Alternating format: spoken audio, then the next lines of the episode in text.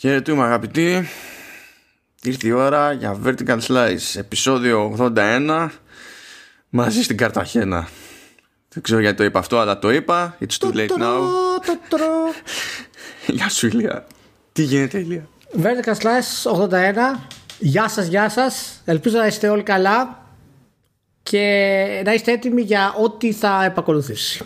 Τι κάνεις Μάνο, πώς είσαι, γιατί είμαστε στην Καρθαγένα σήμερα; Κοίτα, θυμάμαι ότι μικρός άκουγα όλο για την Καρταχένα σε μια μεταγλωτισμένη τελενοβέλα. Δεν θυμάμαι σε ποια από όλες. Ξέρω αν ήταν η Μαρία της γειτονιάς, ξέρω εγώ, ή κάτι άλλο. Ποια, ποια Μαρία; που έλεγε κάθε Μαρία Ανελμπάριο Σόλ, δεν θυμάμαι τι διάλογο, πώς λέγονταν αυτό το πράγμα. Κάτι θυμάμαι έπαιζε. Από πού τα βγάζεις αυτά; Παιδιά, πάει Από την τραυματική μου παιδική ηλικία, νομίζω είναι σαφές. Τέλος. Τέλος ο Μάνος. Τέλος. Να πω ότι έχει δραματική ηλικία. Ε, εγώ έβλεπα Σάντα Μπάρμπαρα. Το χωρίστε. Και γιατί όταν ερχόμουν από το σχολείο ήταν στην τηλεόραση το έβαζε η μητέρα μου και έβλεπε και με το φαΐ που είχα και εγώ να φάω ρε παιδί μου ε, καθόμουν και εγώ να φάω οπότε αναγκαστικά έβλεπα και τη Σάντα Μπάρμπαρα λοιπόν να πω κάτι τώρα που είπες για τη Μαρία της Καρθαγένας τη Μαρία της Σιωπής τι ήταν αυτό το πράγμα που είπες ε, λοιπόν, είναι κολλητικές οι σαμπονόπερες. Λοιπόν, δεν έχει να κάνει, δεν έχει να κάνει με, με άντρες, γυναίκες, παιδιά. Έτσι και σε τυλίξουν στον ιστό της ανάλυση τους και του δράματος που έχουν, δεν είναι εύκολο να ξεφύγεις. Δεν είναι εύκολο. Προς, ε, Ούτε οι ηθοποιοί δεν μπορούν να ξεφύγουν. Δηλαδή κάθεται τώρα και παίζει ο άλλος ή η άλλη τον ίδιο ρόλο 37 χρόνια. Ξέρω. 37 χρόνια. Προς τιμήν βέβαια δική μου ότι η Σάντα Μπάρμπαρα που παρακολουθούσα μέσα έπαιζε η Κέλλη η οποία η Κέλλη μετά έπαιξε στο House of Cards στο Netflix και έπαιξε και στο Blade Runner από τότε ήξερα εγώ ότι θα βγει από τη Σάντα Μπάρμπαρα Λοιπόν, ναι, από τότε έξε και ο Σον Πεν νομίζω. Ε, καταλαβαίνετε ότι έχει πάρα πολύ σαπουνόπερα σήμερα το, το podcast, το Vertical Slice. Δεν ξέρω αν λειτουργεί ως επιστέγασμα, αλλά το πρώτο αδιάβαστο email που έχω στο inbox έχει ως, ως subject τη φράση «Συγχαρητήρια senpai». δεν ξέρω τι να υποθέσω πια, δεν μπορώ. Το οποίο στο, σαν εντύπωση συνέστημα ταιριάζει με τα πρώτα θεματάκια που θα που έχουμε βάλει στη λίστα εδώ πέρα γιατί κάπως πρέπει να μπούμε σε ρυθμό. Και ξεκινάμε με τέτρις κανένας δεν περιμένει ποτέ να ξεκινήσουμε με τέτρις αλλά ξεκινάμε με τέτρις γιατί το τέτρις και όχι το οποιοδήποτε τέτρις αλλά το mobile Tetris που βγήκε πρόσφατα τέλος πάντων αφού πέρασαν σε άλλα χέρια τα δικαιώματα του, του παιχνιδιού γιατί πριν τα είχε η EA νομίζω ε, ενσωματώνει η εφαρμογή στην όλη φάση και κανονικό τηλεοπτικό σοου με χρηματικά έπαθλα που θα έχει και το δικό του παρουσιαστή σε, σε ορισμένες χώρες. Από ό,τι βλέπω είναι δηλαδή ο σχολιασμός στη μία μπάντα θα, θα είναι στο Βερολίνο αλλού είναι Λονδίνο, Λος Άντζελες και Όκλαντ. Εννοώντας Όκλαντ φαντάζομαι τη, ε, νομίζω Νέα Ζηλανδία. Ε, New York City, εντάξει, Perth που είναι, είναι Αυστραλία και Μόσχα. Διότι εντάξει, τέτρις χωρίς, χωρίς Ρωσία, κρίμα, δεν, δεν παίζει. Ε, και θα μαζεύονται παίχτες στα μπατσάκια και θα παίζουν ζωντανά. Δηλαδή είναι συγκεκριμένη μέρα, ώρα και τέτοια και θα γίνεται στα σοβαρά αυτό, Ηλία. Τι θες τώρα εγώ να σχολιάσω σε αυτό. Πες μου δηλαδή από ποια μεριά θες να το πιάσω. Θες να το πιάσω από την ιστορική του μεριά, από την κοινωνική του μεριά, από την ε, παρανοϊκή του μεριά, από πού να το πιάσω γενικά. Να πω ότι το δίκτυο που έχει αναλάβει την παραγωγή λέγεται Network. Απλά, ε, απλά, θα ήταν. Απλά στο λέω, λέγεται Network και το ε το έχουν γράψει με τρία. Γιατί είναι hip. Το μακρύτερο.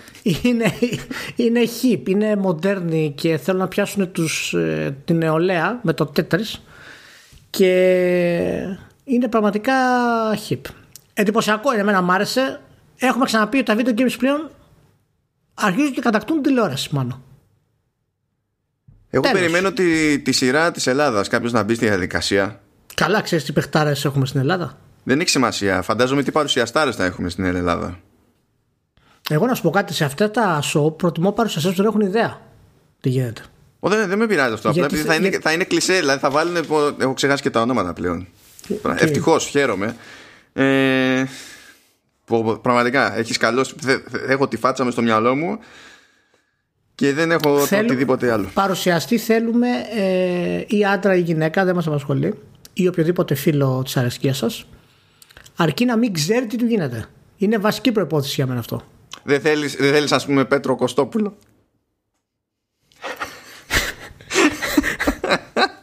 Τώρα, τώρα, τώρα να σου πω πάμε στο επόμενο θέμα τώρα. γιατί- εντάξει, δηλαδή είπαμε. Είπαμε. Λοιπόν, Εντάξει, οκ. οκ. Χριστός Πάμε και τότε. Παναγία. Πάμε, αφού- εφόσον θέλεις τόσο πολύ να γλιτώσεις να πούμε ότι μπορεί να έχασε η EA τα δικαιώματα του Tetris αλλά προφανώς δεν θα χάσει ποτέ τα δικαιώματα του The Sims γιατί το The Sims της ανήκει και στο το The Sims λοιπόν θα, θα αποκτήσει ε, τι να το πω mini se- reality show το οποίο θα κρατήσει για τέσσερα επεισόδια θα είναι παραγωγή του TBS δεν πιάνω γιατί θα κρατάει μόνο τέσσερα επεισόδια συγκεκριμένα και Τι δεν γίνεται; θα συμβαίνει κάτι κατ' επανάληψη. Θα λέγεται The Sims Sparked. Και θα είναι Spark απόστροφος D. Ναι. Επειδή σε χάλασε πριν το 3. Ναι, όχι, ε, ε, το είδα αυτό. Ε, εντάξει, δεν έχω ούτε εδώ να σχολιάσω. Να σου πω τι, τι συμβαίνει; τι γίνεται στην τηλεόραση; Έχουμε ως βιομηχανία διαλύσει όλα τα, τα σύνορα του θεάματος. Τι συμβαίνει; Τι δουλειά Κοίτα. έχουν οι Sims; Λέει θα μπαίνουν, λέει κάτι design challenges σε, σε Τι; 12 αγωνιζόμενους. Τι design, δηλαδή τι, ποιο θα είναι το design challenge; Ε, δεν έχει παράδειγμα, αλλά Α, λέει δεν ότι έχει θα, παράδειγμα. θα είναι, θα, ε, οι διαγωνιζόμενοι λέει θα είναι 12 online personalities από την κοινότητα του The Sims. Οπότε θα Οκ. είναι ε, κάποιοι παίκτες με εκτόπισμα ας πούμε, στην κοινότητα κτλ. Και λέει θα ασχοληθούν με, με διάφορα design challenges, έτσι λέει, μέσα στο The Sims. Και ο στόχος είναι να εντυπωσιάσουν celebrity judges. Θε- Θες να σου πω; Λοιπόν, ε, πε- Θα σου πω έτσι όπως περιγράφονται οι, οι κριτές. Έχουμε BuzzFeed Multiplayer YouTube Personality Μάλιστα. και ε, ε, Kelsey Impi... Ιμπιτσίτσε. Τσίτσε. Μάλλον, Τσίτσε. ναι. Και αν Ε, Ιμπιτσίτσε. Singer-songwriter Taylor Parks and Maxis Tyler Developer Parks. Ναι, Ξέρεις ποια είναι η Taylor Parks. δεν, δεν έχω ιδέα Μάλιστα. Λυπάμαι, Ωραία. δεν, δεν ξέρω ε, And Maxis Developer Dave Miotki θα, φα- Φαντάζομαι θα Miotki. λένε Και, και, ο- και ο- στο ρόλο host θα είναι Former American Idol Finalist Raven Owen Ωραία. Ε, πρώτα απ' όλα θα ήθελα να κάνω μια ερώτηση στο, στον Dave που είναι developer από τη Maxis. Ε, Στον πώς Dave, αισθάνεται όταν- συγκεκριμένα, συγκεκριμένα στον Dave, την κάνεις; Ναι, συγκεκριμένα στον Dave. Θα ήθελα να μου πει πώς αισθάνεται που δηλώνει πλέον και celebrity judge. Ναι. Του δίνεται αυτή η ευκαιρία μέσα από αυτή τη, τη δουλειά. Ξέρεις τώρα, αυτός, αυτός ξέρεις τι έγινε τώρα. Ήταν μια τζάρα με, με διάφορα νούμερα μέσα. Ε, τράβηξε το μικρότερο και, τον- και τον χώσανε στη μάχη. Αυτό Ε, έγινε. για ναι, όσους- το, ναι. το πιο πιθανό. Νομίζω ότι θα, θα μπορούσαμε να σκεφτούμε πολλά ενδεχόμενα, ρε παιδί μου, ξέρεις, για να γίνουν τηλεπαιχνίδια με βάση κάποιο video game. Θα μπορούσαμε να πούμε να πάρουν τη θέση των παιχνιδιών χωρίς σύνορα, να, να πάρει τη θέση των, παι- των παιχνιδιών χωρίς σύνορα, μια διοργάνωση που στην ουσία να είναι μεταφορά του Mario Party. Αυτό θα μπορούσαμε ενδεχομένως να το πούμε με straight face. Για... Τι, τι συμβαίνει; Τι γίνεται, στο, τι, τι γίνεται στο podcast σήμερα; Έχω πάθει. Αυτό που ξεκινήσαμε. Έχει ξεκινήσει με κάτι Μαρή Σιωπή και κάτι ειρήνες της ε, της Μαγα- Μαγαδασκάρης. Τώρα δηλαδή τι- που, δεν καταλαβαίνω τι συμβαίνει. Ε, Show Sparked λέει η A Sims. Πού τα έχει βρει αυτά τώρα; Μα την Παναγία, αν με τρολάρεις και δεν υπάρχουν. Ε, περίμενε, κάτσε να το γράψω. Όχι, στο- θα έχω, στο- θα έχω link σημειώσει το επεισοδίο. Δηλαδή είναι, υπάρχουν Ναι, όχι, τα αποδείξεις. βλέπω, αλλά δεν σε εμπιστεύομαι. Μπορεί να έχεις κάνει τρολιά με το Games Industry. Δεν ξέρω. Ναι, ότι- ε, ε, ειδικά, εναντίον ειδικά μου. αυτό. Ειδικά αυτό Εναντίον τρολιά του μου. Games Industry. Δεν ξέρω ούτε τι να υποθέσω ούτε τίποτα πια. Ναι. Να σου πω κάτι. Ε, να πούμε ότι η σειρά θα ξεκινήσει, θα κάνετε πούτο στο Turner Sports E-League. Δεν θα είναι ένα ασχετούλικο σοου κάπου κάπου. 17 Ιουλίου θα κάνουν 4 επεισόδια και θα γίνει ύστερα, ξέρεις, θα ανέβει στον αέρα, ας πούμε, στο TBS. Ε, Θέλω, θες να διαβάσεις τι είπε ε, η general manager του, του Sims, να το Όχι, διαβάσω γιατί, εγώ. γιατί, το, δια- γιατί το διάβασα, θύστηκα ε, στα μέσα μου. Τι και- θύχτηκες, είναι επίσημη δήλωση. Since its inception, The Sims has been groundbreaking experience, allowing players to create and virtually live out the stories they create in game. That's also why the show is so exciting.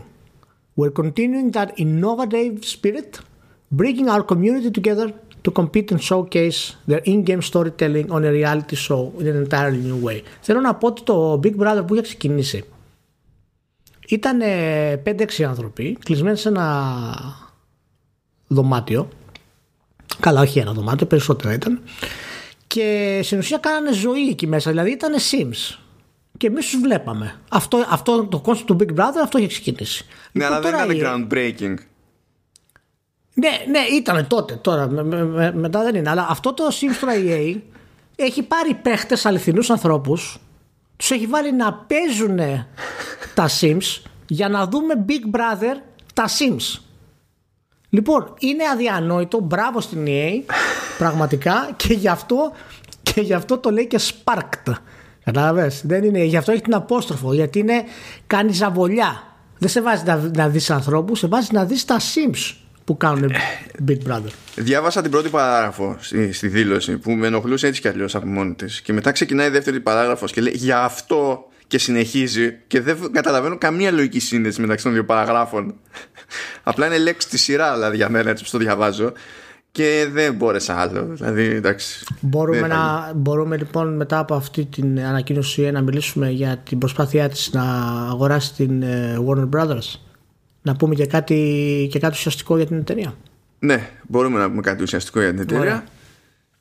Ε, διότι έτσι κι αλλιώς είχαμε πει σε προηγούμενο επεισόδιο Ναι. ότι πωλείται η Warner Bros. Interactive Entertainment γιατί η AT&T έκανε μερικές φοβερές κινήσεις κατέληξε με 120 τόσα εκατομμύρια, δισεκατομμύρια δολάρια ε, χρέος το οποίο είναι λογικό όταν αγοράζεις κάτι με 90, εκατο- ε, με 90 δισεκατομμύρια δολάρια περίεργο να έχεις τέτοιο άλμα στο χρέος ε, και δεν θέλει να ξεφορτωθεί τη Warner Brothers Interactive Entertainment. Είχαμε πει ότι πωλείται, οκ, και τώρα έχει προκύψει ρεπορτάζ τέλος πάντων που λέει ότι ε, εταιρείες που έχουν, δώσει, έχουν δείξει ενδιαφέρον είναι Take-Two, EA, Activision και Microsoft. Θέλω να σταθώ σε ένα πραγματάκι μόνο, σε πρώτη φάση, όπου ξύπνησε η Microsoft γιατί λέγαμε στην πρώτη αναφορά εδώ στο Vertical Microsoft που είσαι, τι κάνεις Ε, Λείπεις. ξέ- Εγώ, εγώ, εγώ έχω καταλάβει ότι εμείς πολλά λέμε, Μάνο, αλλά δεν μας ακούει κανένας.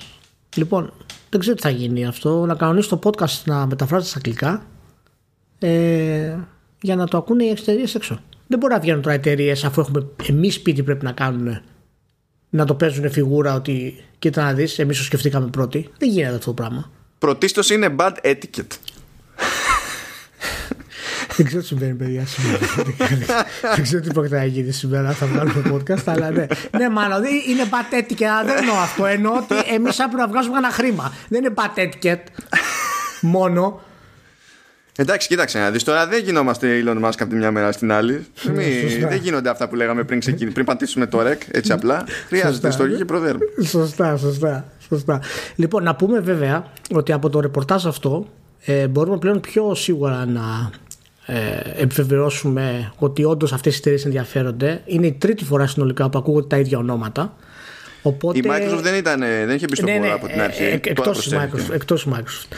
Και νομίζω ότι πλέον αυτές οι εταιρείες είναι οι πιο πιθανές ε, να μπουν στη διαδικασία για την, ε, για την αγορά. Βέβαια, στο ίδιο το ρεπορτάζ αναφέρει ότι δεν, δεν είναι σίγουρο ακόμα ότι θέλει να πουληθεί ε, η Warner από την AT&T αλλά νομίζω ότι υπάρχει πάρα πολύ δώρος για να γίνει αυτή η κατάσταση και ίσως ακριβώς επειδή μπλέχθηκε η Microsoft το ρεπορτάζ βγήκε ξέρεις, αυτή τη φορά πιο, πιο ζεστό που λέμε. Ε, Πάντως με τέτοιο χρέος Νομίζω ότι εφόσον είναι να γίνει η πώληση, ε, ξεκάθαρα, δηλαδή με κλειστά μάτια, χωρίς σκέψη, θα πάει σε όποιον δώσει τη με, τη με διαφορά το κάτι, το κάτι παραπάνω. Γιατί αυτό πονάει την AT&T αυτή τη στιγμή. Γιατί τη σκίζει τον ισολογισμό η όλη φάση. Ναι, έτσι όπως κοίτα, είναι. Αυτό δεν θα φτιάξει. Ναι, ναι. Υπάρχει και, υπάρχει και το θεματάκι βέβαια ότι είχε είχε πρόβλημα με το πώς να μοιράσει τα IP και πώς θα χρησιμοποιηθούν και ότι ήθελε κομμάτι από τις πωλήσεις που θα έχουν τα IP κτλ. Οπότε και αυτό μπορεί να παίξει ρόλο συμφωνίες των εταιριών. Δηλαδή, μπορεί να σου πει Activision Blizzard, εγώ θα σε βγάλω από το χρέος, θα σε σώσω, αλλά μου θες και ποσοστό, δεν μου κάθεται. Άντε γεια. Οπότε θεωρητικά πιστεύω ότι η Microsoft αυτή τη στιγμή, επειδή τη θέλει κιόλας, ε, τη χρειάζεται τη Warner για, για πολλά πράγματα. Και να μπει τόσο δυνατά μέσα σε super hero ας πούμε να έχει μια πρόσβαση είναι πολύ σημαντικό για την εταιρεία. Ε, και καθόλου τυχαία πρώτα βγαίνει αυτό το ρεπορτάζ και μια-δυο μέρες αργότερα σκάει ο Spencer και λέει ο Ναντέλα δεν μας έχει πει να μην προχωρήσουμε σε άλλες εξαγορές ναι, εντάξει, νομίζω. Πολλές φορές νομίζω ότι ο Σπένσερ ξέρεις, γίνεται κάτι στην εταιρεία και τρέχει πανικόφυτο για να, να, να, μπορέσει, να, μπορέσει να πει ότι είναι, ότι είναι όλα σχεδιασμένα, ότι, ότι δεν κάνει τίποτα κατά λάθος. ότι βγήκε, ναι, όχι, ναι, όλα αυτά ήταν στο πλάνο μας, παιδιά, δεν έχουμε τελειώσει τις αγορές, προχωράμε.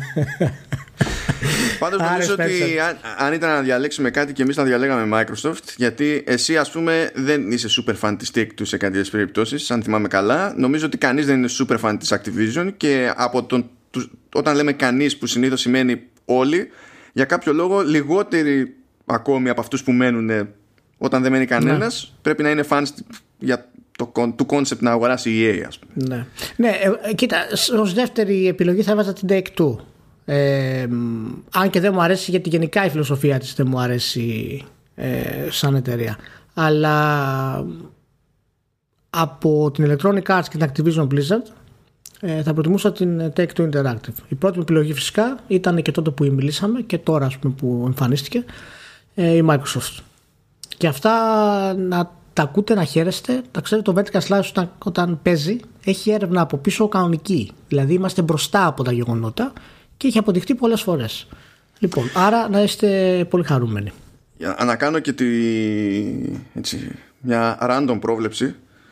Όχι, τώρα, ό,τι είπα θα το, το στείλα διάβαστο τώρα. Όχι, όχι, όχι. Απλά, σε περίπτωση που κάνει το κονέ η, η Microsoft, που αν είναι να γίνει κονέ και έχουμε να διαλέξουμε από αυτούς και εγώ προτιμώ γενικά Microsoft, ό,τι και να γίνει με τα licenses από IP της Warner, Παύλα, DC, που ακόμα και να γίνει συμφωνία, πάλι η ημερομηνία λήξη θα έχει ναι. αυτό το πράγμα. Ναι. Ε, επειδή θα έχει το στούντιο του Mortal Kombat και θα καταλήξει με το Mortal Kombat, νομίζω ότι είναι θέμα χρόνου πώς ε, είχε χωθεί η Warner και τους έσπρωχνε και κάνανε, κάνανε μία Mortal Kombat, μία Injustice; Ναι.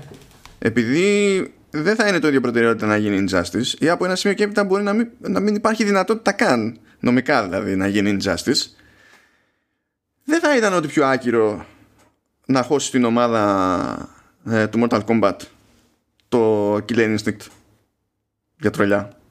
Ναι. Γιατί και πριν ήταν εξωτερική παράγωγη. Κοίτα να δεις, γενικά ε, δεν είναι κακός ο γάμος της Take-Two με, το, με τη Warner από επιχειρηματική άποψη. Απλά εμένα δεν μου αρέσει γιατί δεν συμπαθώ ιδιαίτερα το πώς ε, η Take-Two διοικεί τις εταιρείες της. Το τι επιτρέπει μέσα στις εταιρείες της ε, και το πώς έχει πάρει ορισμένα franchise και τα έχει εκμηδενήσει στην ουσία. Τα έχει αφήσει στη στασιμότητα όπως είναι ξέρω, το, το NBA και τα λοιπά, που πάει τελείως ενάντια στο, στο κοινό του. Ε, εντάξει, δεν μου αρέσουν γενικά ο τρόπος που τρέχει τη Rockstar όλα αυτά τα χρόνια. Ε, έχει επιτρέψει πάρα πολλά πράγματα και προβλήματα σεξουαλικής φύσεως μέσα στην εταιρεία και σεξισμού και ασύλληπτης... Δεν ορκίζομαι ότι την τρέχει. Όσο περισσότερο ότι την αφήνει να κάνει ό,τι να είναι. Θεωρητικά ναι, θεωρητικά ναι. Αλλά ξέρεις, όταν κλείνεις τα μάτια και είσαι ο μπαμπάς, ε, συμμετέχεις και εσύ με το. Ναι, δεν το λέω και καλά για αποποίηση ναι. ευθύνη. Απλά δεν νομίζω ε, ότι είμαστε και σε. ότι η Rockstar είναι σε φάση που σκάει κάποιος και της λέει και τι θα κάνει και η Rockstar λέει Αν ναι, εντάξει, επειδή σας ανήκω, ξέρω εγώ. Ναι, ναι, όχι, okay. όχι, δεν είναι σε αυτό το, σε αυτό το επίπεδο. Αλλά τέλος πάντων, ε, Σίγουρα Take-Two και Microsoft για μένα είναι καλύτερες επιλογές. Η Microsoft είναι η πιο σωστή, η πιο υγιής επιλογή για τη Warner. Και πραγματικά εύχομαι να γίνει με τη, με τη Microsoft. η Microsoft έχει και την Apple, ξέρεις, να δώσει αέρα στις, ε, στην εταιρεία αυτή. Α πει πάρε το, πάρε το χρόνο σου, άραξε, κάνε αυτό που θέλεις και θα δώσει ένα χαμογελάκι στο φιλ. Και να πει, θα βγάλουμε το παιχνίδι σου για το PC, θα το βγάλουμε για το Xbox και θα το βγάλουμε και για το Switch. Απλά δεν θα το βγάλουμε για το PlayStation. Ε, ναι, εντάξει, κατά θα πούμε καλά, δεν υπάρχει κανένα πρόβλημα. ένα πολύ γρήγορο follow-up που δεν είμαι το επόμενο point ε, λέγαμε την προηγούμενη φορά για το ενδεχόμενο εξαγοράς της ε, Legio ή Legio Technologies ε, από τη Sony ναι. ε, και έχουμε εξελίξει εκείνο το θέμα μπήκε στο χορό η Tencent και όχι απλά μπήκε στο χορό αλλά έκανε μια μια μόντα συγκεκριμένη που στην ουσία εξασφάλισε για ένα τρίμηνο αποκλειστικότητα στις διαπραγματεύσεις με την εταιρεία. Mm. Δηλαδή έχει ένα τρίμηνο να, να παίξει μόνη της στο ψήσιμο και οι άλλοι κατ' ουσίαν μένουν στον πάγο και στο περίμενε και μετά θα έχουν το περιθώριο να επανέλθουν. Θέλω να πω σε αυτό το, το στάδιο ότι ευχαριστούμε του, τις υπόλοιπες, ε, τους υπόλοιπους επίδοξους αγοραστές για τη συμμετοχή τους μεταξύ των οποίων βρίσκεται και η Sony. Γιατί η κατάληξη θα είναι η προφανής. Δεν νομίζω ότι θα γίνει δεν, δεν είναι. Ε, και, ακόμα και να έχουν κάποια διαφωνία στα φράγκα και τα λοιπά, θα, θα πει Tencent μισό, γιατί είναι μισό. παγωμένοι οι εκτυπωτές μου. Να πατήσω μισό. λίγο on. Μισό ναι. θα πει, ξέρεις, θα πει μισό, παιδιά. Μια στιγμή, πως όταν, όταν αφήνεις κάτω το σάντουιτς για πάρεις το τηλέφωνο και λες: Μια στιγμή, περίμενε, περίμενε. Αφήνεις το κάτω το ε, ναι. σάντουιτς, έλα, έλα, ρε, σιτρό, τι θέλεις. Εντάξει, εντάξει, θα το, θα το κάνω. Δάτε, γεια. Κάτι τέτοιο. Έτσι, με μια άνεση χείρε, παιδί μου. Έτσι, με καλοκαιρινή διάθεση. Τέλος πάντων, ναι. Μένουμε όμως στη Sony, διότι ναι. η Sony πήγε και έσταξε 250 εκατομμύρια για να πάρει μειοψηφικό ε, πακέτο από την Epic Games. Ναι. Ε, το οποίο είναι αρκετά ενδιαφέρουσα κίνηση, διότι έτσι κι αλλιώς δεν είναι κάποιο ποσοστό που της δίνει έλεγχο. Δεν είναι καν ο πιο μεγάλος, ας το πούμε, μονομένος μέτοχος, έτσι κι αλλιώς. Ε, δεν ξέρω τι χάνει από άποψη ελέγχου και πώς θα το έχουν ρυθμίσει στην πράξη ο... Άντε πάλι με τα ονόματα. Ο, ο Σουίνι. Ο Σουίνι. Ναι, ε, αλλά τέλος πάντων θα το, θα το δούμε αυτό στην πράξη.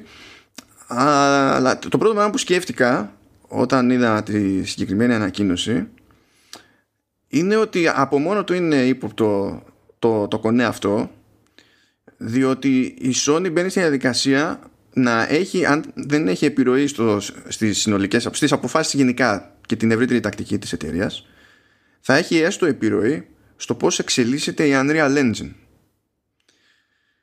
Και αν αυτό υποθέσουμε ότι είναι εντάξει όχι απαραίτητο μοναδικό κίνητρο αλλά ένα από τα κίνητρα αυτής της επένδυσης τότε ίσως η Sony να είναι σε μια φάση που να σκέφτεται να μην κάνει τόσο καστομιά σε δικές της μηχανές προχωρώντας για να διευκολύνει τη, την παραγωγή της. Και σε ένα τέτοιο ενδεχόμενο τη συμφέρει να σπρώχνει σε τεχνικό επίπεδο τη μηχανή προς μια κατεύθυνση που να κάνει πιο εύκολα αυτά που την ενδιαφέρουν την ίδια να γίνονται πιο εύκολα και να γλιτώνει χρόνο και χρήμα. Να πούμε ότι η Sony πήρε το 1,4% από την Epic με 250 εκατομμύρια λοιπόν δολάρια. Να πούμε ότι ο μεγαλύτερος μέτοχος της Epic παραμένει φυσικά ο Sweeney. Ο δεύτερος μεγαλύτερος είναι η Tencent, η οποία έχει το 40% της Epic. Να πω εδώ κάτι το οποίο όταν είχε γίνει εξαγορά των μετοχών της Epic από την Tencent, νομίζω ήταν το 17 ε, ή το 18, η Tencent είχε πληρώσει 330 εκατομμύρια δολάρια για 40%. Ναι, γιατί τότε δεν είχε γιγαντωθεί το Fortnite, οπότε. Μέσα σε δύο χρόνια λοιπόν, έτσι, το 1,4% της Epic κοστίζει 250 εκατομμύρια. Η διαφορά είναι μέσα σε δύο χρόνια είναι 40 φορές πάνω. Είναι αδιανόητο το άλμο που έχει κάνει η εταιρεία. Και δεν ξέρω ακριβώς αν έχει κάποιο σκοπό η Sony με τη μηχανή. Δηλαδή εγώ ακόμα πιστεύω ότι η ανάπτυξη και τα χρήματα που έχει ρίξει την Τέσιμα είναι το καλύτερο της στοίχημα για τους εσωτερικούς τίτλους τουλάχιστον, έτσι όπως είναι τα πράγματα. Μην ξεχνάμε ότι και η Naughty Dog έχει τη δική της μηχανή. Ε, σίγουρα όμως κάτι σημαίνει αναφορικά με την ε, Unreal και κάτι σημαίνει ή μπορεί να σημαίνει και με τις κυκλοφορίες ορισμένων τίτλων του PlayStation ε, στο PC. Δεν ξέρω τώρα αν ε, η Sony θελήσει ποτέ να κάνει ε, κάποια συμφωνία η οποία θα έχει κάποια μερική αποκλειστικότητα για το Epic Store, για κάποιους τίτλους της αλλά αν μπορεί να το κάνει με κάποια εταιρεία, έχει τη βαρύτητα δηλαδή η εταιρεία να το, στηρίξει, να το στηρίξει αυτό, αυτή είναι η Epic και όχι η Valve. Ναι, καλά. Ε, και χωρίς μερίδιο δεν θα. Δηλαδή, αν, αν θέλει να κάνει τέτοια συμφωνία για τη, ναι, τη διάθεση. Απλά, μπορεί ναι, να απλά, κάνει. Ναι, απλά είναι πιο εύκολο τώρα αν έχουν μέσα στους όρους βάλει τέτοιες πιθανότητες, ας πούμε. Ε, αν έχει απαιτήσει κάτι τέτοιο η Epic, π.χ. γι' αυτό. Δεν ξέρω βέβαια τα υπόλοιπα που αναφέρεται στην επίσημη δήλωση τι ακριβώς είναι. Συνήθως είναι φαμαρολογίες αλλά επειδή και οι δύο εταιρείε είναι στο ψάξιμο για τις νέες γενιές η Epic με τη μηχανή της και η Sony με το PlayStation 5 λέει παρήματος χάρη We will explore opportunities for further collaboration with Epic to delight and bring value to consumers and the industry at large not only games but also across the rapidly evolving digital entertainment landscape και αυτό το είπε ο Ιωσίντα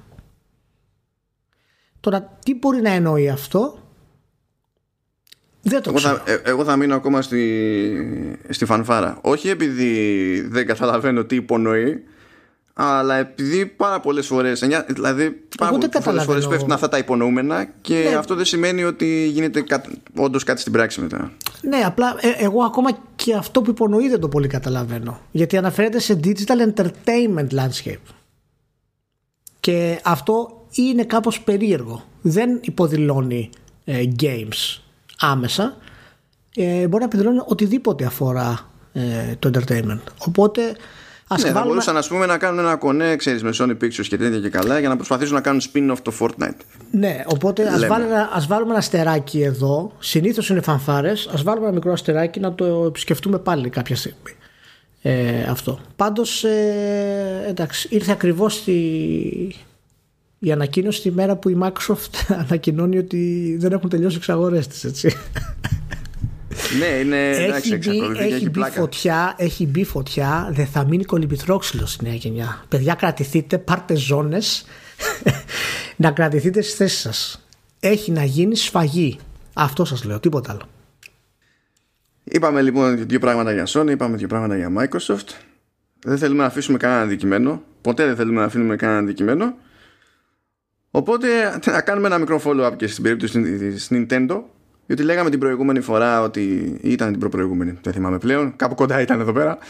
Α, ότι Nintendo. Τέλος πάντων αρχίζει και ρίχνει λίγο την επένδυση σε ε, τίτλους mobile για iOS, Android και, και τα λοιπά. Ε, και είχαμε κάνει μια σχετική κουβέντα και δεν συμμαζεύεται. Επειδή όλο αυτό είχε βασιστεί τέλος πάντων στις πληροφορίες του Bloomberg και σε ρεπορτάζ του Bloomberg, ε, ο, ο Φουρουκάβα της Nintendo ύστερα και από σχετική ερώτηση βέβαια σε ενημέρωση μετόχων μπήκε στη διαδικασία να ας πούμε να το μαζέψει λίγο και όχι να πει κάτι συγκεκριμένο για τις προθέσεις της εταιρείας ως προς το mobile development προχωρώντας αλλά να προσπαθήσει να αλλάξει την εικόνα που μπορεί να έχει κάποιος για το για ποιο λόγο υφίστανται ούτως ή άλλως αυτοί οι τίτλοι που υφίστανται στα, στα κινητά. Ναι. Οπότε διάλεξε να σταθεί στο λογικό, ρεαλιστικό. Δεν είναι ότι λέει κάτι άκυρο εδώ πέρα. Ότι τέλος πάντων με αυτόν τον τρόπο έχουμε την ευκαιρία να δείξουμε και σε άλλο κόσμο τα, τα IP μας, να αρχίσουν να εξοικειώνονται τέλος πάντων ε, με χαρακτήρες, σειρές παιχνιδιών κτλ. Και, και ότι είναι και ένα πάτημα ακόμη για να φτιάξουν Nintendo IDs. Ναι. Όπου υποτίθεται ότι μετά έχεις ένα περιθώριο να επικοινωνείς πιο, πιο άμεσα μαζί τους διότι έχεις mail ξέρω εγώ και λοιπά στοιχεία και τα... μπορείς να, τους, να μαρκετάρεις δηλαδή σε αυτούς παρότι δεν έχουν switch ή δεν έχουν κάποιο μου, μου αρέσει ο Φουρουκάγασαν είναι, το βλέπεις να μεγαλώνει μπροστά στα μάτια σου.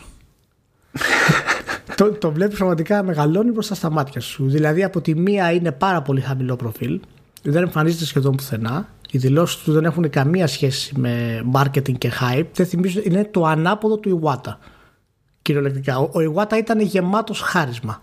Εγώ τα γούσταρα το άτομο. Όπου και να τον έβλεπες, σου άνοιγε η καρδιά. Ο Φουρουκάγα είναι πολύ ε, έτσι χαμηλών τόνων, με συγκεκριμένα ε, νούμερα στο κεφάλι του και αυτά έκανε την προηγούμενη φορά που μιλήσαμε για, τα, για την Nintendo και τα κινητά. Τώρα μετά έγινε, ξέρεις, το συνέδριο μέσα, σου είπαν να σου πω, τα είπες πολύ χοντρά. Βγες τώρα και πες ότι το αγαπάμε το mobile platform. Έτσι, μην τρελαθούμε τώρα και μας φάμε καμιά πόρτα. Ναι, ταυτόχρονα όμως μην υποσχεθείς και τίποτα. όχι, όχι. Απλά δείξε, δείξε την αγάπη σου. Δείξε κάποια συναισθήματα για τα, για τα κινητά. Γιατί είναι λίγο η αγορά, είναι λίγο μεγαλούτσικη. και όντως βγήκε ο Φουρουκάγα, όντως βγήκε ο Φουρουκάγα και είπε: Παιδιά, ναι, τα αγαπάμε τα κινητά, μας βοήθησαν πάρα πολύ και μάλιστα έδωσε και παράδειγμα το Animal Crossing, έτσι.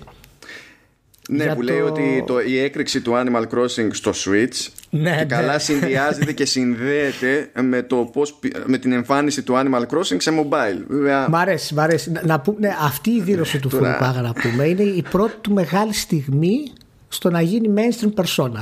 Γιατί αναφέρει ότι όντως το Animal Crossing Pocket Camp επηρέασε τις πωλήσεις του Animal Crossing στο, στο Switch. Από το 2017 το 2020, έτσι. Χωρίς να πει κανένα νούμερο μετάβασης κοινού. χωρίς να δείξει κανένα migration unit καθόλου. Λοιπόν, αυτό είναι το πρώτο hype του Φουρουκάγα, παιδιά, αν το θυμάστε. 10 Ιουλίου κάνουμε ηχογράφηση. 12, 11, 12, 13 το ακούτε στο podcast. Να ξέρετε ότι ο Φουρουκάγα έκανε το πρώτο του hype. Long live Φουρουκάγα σαν. Ωραία, αυτά, ωραία. αυτά. Ζω για τα about faces. Ζω για τα about ναι, faces. Ναι, είναι, ναι. Είναι, είναι, η καλύτερη μου. Να προχωράμε όμως παρακάτω. Κάνουμε μια γρήγορη στάση στην Capcom. Μόνο και μόνο για να πούμε ότι η Capcom εξεπλάγει με το ποσοστό του τζίρου της που προέρχεται από digital sales διότι το, το περασμένο έτος υποτίθεται ότι το ποσοστό αυτό ήταν στο το περασμένο οικονομικό έτος έτσι ε, αλλά μιλάει για το 18 στην ουσία ενώ νομίζω δηλαδή. Όχι ψέματα. Για το, για το 2019 ήταν, 53,3% αλλά φαίνεται έτσι όπως πάει το πράγμα για το 2020 που υπολόγιζε ότι θα είναι πιο υψηλό υπολόγιζε ότι θα πάει στο 75,4 ότι ε, είναι ήδη λέει στο 80% και ανεβαίνει. Καλά, η Capcom οδηγεί την αγορά. Τέτοια θέλω να βλέπω και υπολογίζει ότι κάπου θα σταθεροποιηθεί λέει στο 90 πιο πολύ με το σκεπτικό ότι στο 90 ναι όχι φέτος παιδί μου wow. αλλά ότι, Α, καλά, εντάξει, ναι. ότι στο τέλος θα σταθεροποιηθεί κάπου στο 90 με το σκεπτικό ότι ε, υπάρχει οπωσδήποτε μία μερίδα του κόσμου που σταθερά θα συνεχίζει να προτιμά το δισκάκι ρε παιδί μου δεν είναι ότι ξαφνικά θα αλλάξουν και αυτή γνώμη από τη μια χρονιά στην άλλη να τους βρούμε, ρε παιδιά, να τους κλείσουμε κάπου. Να τους. Ε, ποιοι είναι, δεν ξέρω. Εσείς που μας ακούτε είστε. Μην, ναι, δεν, δεν πιστεύω. Μην μου χαλά την καρδιά. Ξεχάστε τα, τα δισκάκια, παιδιά. Πάνε. Αυτό επειδή γίνονται συχνά συζητήσεις για το που πάει η αγορά και τα λοιπά και επειδή έχω μπλέξει σε κάποιες αυτές τις συζητήσεις και όταν λέω ποσοστά με αντιμετωπίζουν με δυσπιστία ότι αποκλείεται να. ότι δεν είναι μονόδρομος η στροφή στο digital. Ότι, δεν, ε, ότι δεν ισχύει ότι κάποιοι πάνε κόντρα σε ε, μια κατάσταση που είναι φως φανάρι ε, ότι δεν πρόκειται να αποφευχθεί. Καλά, αυτό, αυτό το μικρό ποσοστό που συνεχίζει μάλλον να πιστεύει στα φυσικά μπορεί να ευθύνεσαι και εσύ γι' αυτό. Εγώ γιατί, γιατί, εγώ γιατί, γιατί δεν χρησιμοποιείς αγάπη σαν το φουρικοαγά. Πας με νούμερα. 100% θα τους πεις παιδιά, ισχύει αυτό και αυτό. Βάλε λίγο σιρόπι μέσα, βάλε λίγο μέλι. Αντιδρά ο κόσμος.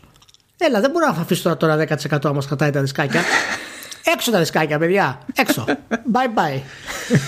ναι, δεν παίζει. Δεν υπάρχει. Δηλαδή. Ναι. Είμαστε πάρα πολύ κοντά στο point of no return. Τα ακούω τώρα. Ακούω από την άλλη άκρη του. ναι, ναι. Όλα αυτά και, και ιστορίες. ναι, ναι. Εμά μας αρέσει να αγοράσουμε. Και εντάξει, παιδιά, δεν σας είπα να αγοράσετε. Ακριβώς. Μα το ζήτημα. Ε, εγώ δεν θα πω τίποτα σε κάποιον που θα πει ότι γουστάρει το δισκάκι. Ε, θα πω ή το cartridge, έτσι. Θα του πω όμως ότι. Τι δεν... είπε; Ε, αφού έχουμε και το Switch, να γίνει. Cartridge είπε, πω, πω. Για πάμε. Αλλά άλλο το τι προτιμάω και άλλο το τι δείχνει η αγορά. Δηλαδή, μετρήσιμο είναι το ένα, μετρήσιμο είναι και το άλλο, αλλά δεν γίνεται να κάνουμε ότι το ένα δεν το παίρνουμε χαμπάρι και το άλλο το παίρνουμε χαμπάρι και είναι το μόνο που μετράει. Δηλαδή, δεν είναι ρεαλιστικό να λέμε ότι δεν πηγαίνει προς τα εκεί το πράγμα. Λέει ε, αυτό που περιγράφει. Μου είχε πει, δεν θυμάμαι ποιος ήταν. Λέει ότι ε, αυτή λέει είναι μια θεωρία σου για ε, μια επερχόμενη δυστοπία. Εγώ δεν πιστεύω ότι θα γίνει αυτό το πράγμα. Λέω, ποιο δεν πιστεύω. Ποια- τα ποια- ποσοστά. τι- ε, τα, Τι δυστοπία; Τι- τι- ναι, όχι, όχι, μην εμβαθύνεις. Μην εμβαθύνεις. Δεν είναι αυτό το point. Τι, το- Α, τι λέω ότι- δυστοπία. λέω Τα δυστοπία- ποσοστά έχουν το ξεφύγει. Blade λέω. Runner, Δυστοπία. τι, δυστο- τι, τι λέει; Ρε παιδί μου, υπάρχουν κάποια μειονεκτήματα σε αυτή τη μετάβαση μέχρι στιγμής. Γιατί κάποια Ναι, αλλά δεν θέματα είναι είναι, είναι, δυστοπία, είναι ρε, ρευστά Μάνο. ακόμη. Δεν θα είναι δυστοπία. Και εγώ διαφωνώ, ναι, αλλά σου λέω πώς μου το έθεσε. Ναι, Και λέω ότι- και επειδή δεν του αρέσουν κάποια πράγματα του άλλου, σου λέει: Εγώ δεν πιστεύω ότι θα γίνει αυτό. Δε- Και έχουμε ξεπεράσει το σημείο που είναι ζήτημα προσωπικού πιστεύω. Τα νούμερα είναι τέρμα Θεού. Δεν έχει δηλαδή. Τελ, Δυστοπία. τελείωσε αυτό το πράγμα. Το, η- η- ακόμα και η ύπαρξη του drive στις καινούριε κονσόλες είναι, είναι ψυχικό. Άρα, άρα δεν πρόκειται για δυστοπία, μάλλον πρόκειται για μοιοπία. Ω, τινγκ, τρομερός, τρομερός, τρομερός. Ω, Παναγία μου. Ε, Λοιπόν, όσοι, όσοι, α- α- βρίζετε, αν offend όσοι you. βρίζετε ε, από μέσα σας, μην το γιατί σας ακούω. Για πάμε. Α- α- As a person with myopia, I feel offended. Ωχ, ωχ, δεν το σκέφτηκα. Ωχ, μαλάκα, social justice. Το παίρνω, ανακαλώ, ανακαλώ.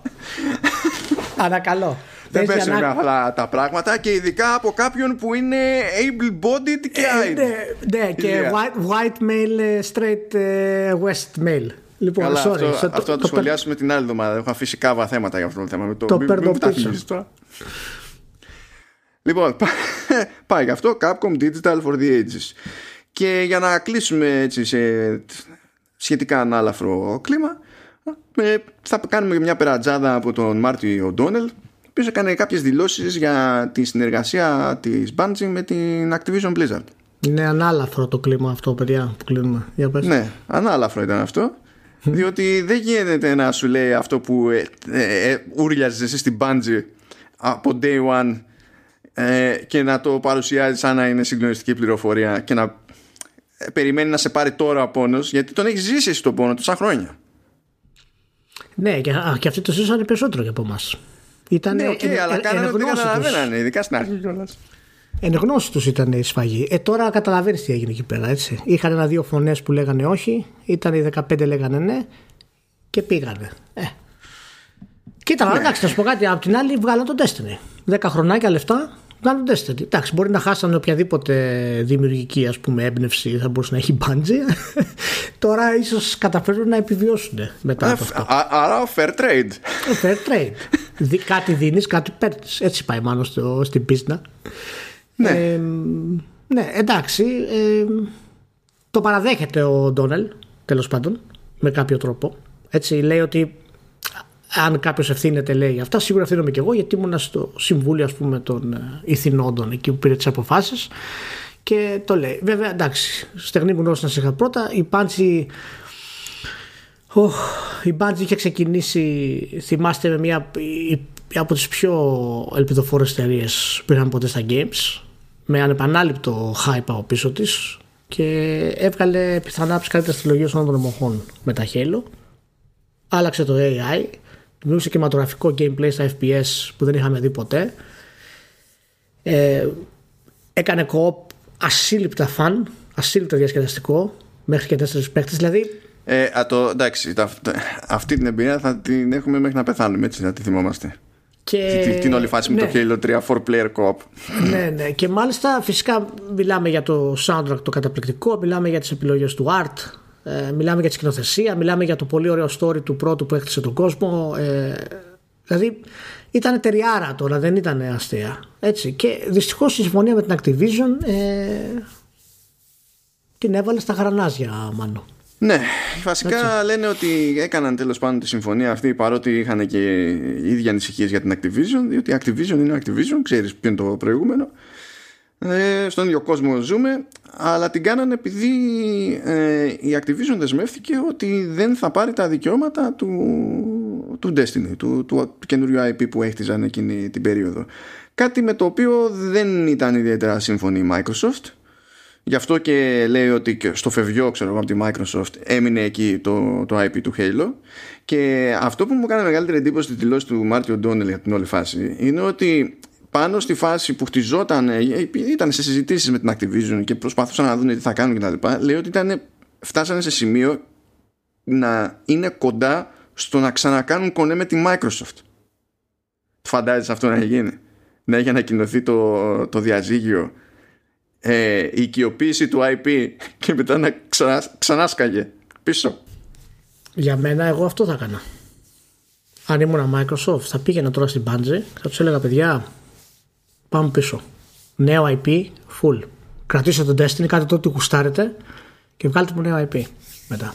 Τώρα νομίζω ότι είναι και σε άλλη φάση η Microsoft από την άποψη ότι ε, έχει και ένα παράδειγμα μέσα της που, το, που λειτουργεί έτσι και είναι το Minecraft.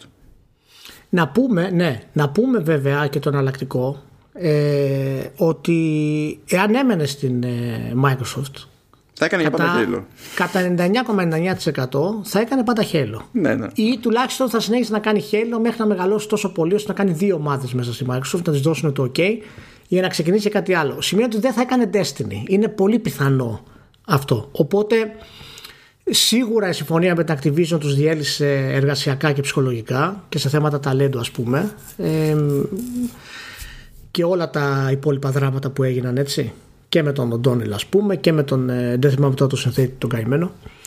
Ε, ε συνθέτης ήταν ο, ο Ντόνελ απλά, ναι, απλά ήταν και στη διοίκηση. Ναι το τέτοιο να μωρέ λέω το, ένα από τα δύο bosses Microsoft. Το, το ξεχνάω. Το, το σεναριογράφο του Χέλο Κάπερσνικ πώς το λέγανε; Α, όχι, όχι και δεν είναι ο Φράγκη ο Κόνορ άλλος είναι, αυτός έμεινε ναι, Microsoft. ναι, ναι, ναι. Ε, άλλος ήταν ναι, που σηκώθηκε και έφυγε μετά. ναι, Άντριου Κάσπικ νομίζω όχι, έχει, όχι, έχει, όχι ο, αυτός ο Καρπίσιν έβγαζε τα βιβλία. ο, ο, ο Καρπίσιν είναι, ναι, ναι, είναι άλλο αλλά ναι, τέλος πάντων δεν το θυμάμαι τώρα. Είναι, ξέρεις δεν ξέρω αν θα ήταν και καλύτερα να έμπαινε της Microsoft έτσι πώ ήταν τα πράγματα. Τέλος πάντων, ήταν αντίθετος και από τις δύο μεριές. το έβγαλε το Destiny, δεν πήγε το Destiny όπως θα θέλανε τουλάχιστον ποιοτικά. Το φτιάξανε, βγάλαν το 2.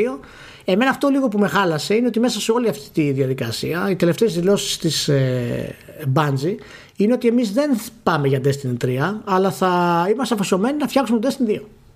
Ναι, καλά πες Εντάξει, οκ. Okay. Ε, εντάξει, δηλαδή ένα μήνα μόλις πριν ας πούμε το, το, είπε, το είπαν αυτό το πράγμα της, την Bungie. Ε, εντάξει, δηλαδή αυτή τη στιγμή είσαι ανεξάρτητος. Τουλάχιστον ενημέρωσέ μας γενικά ποια είναι τα οικονομικά σου, τι φάση είσαι.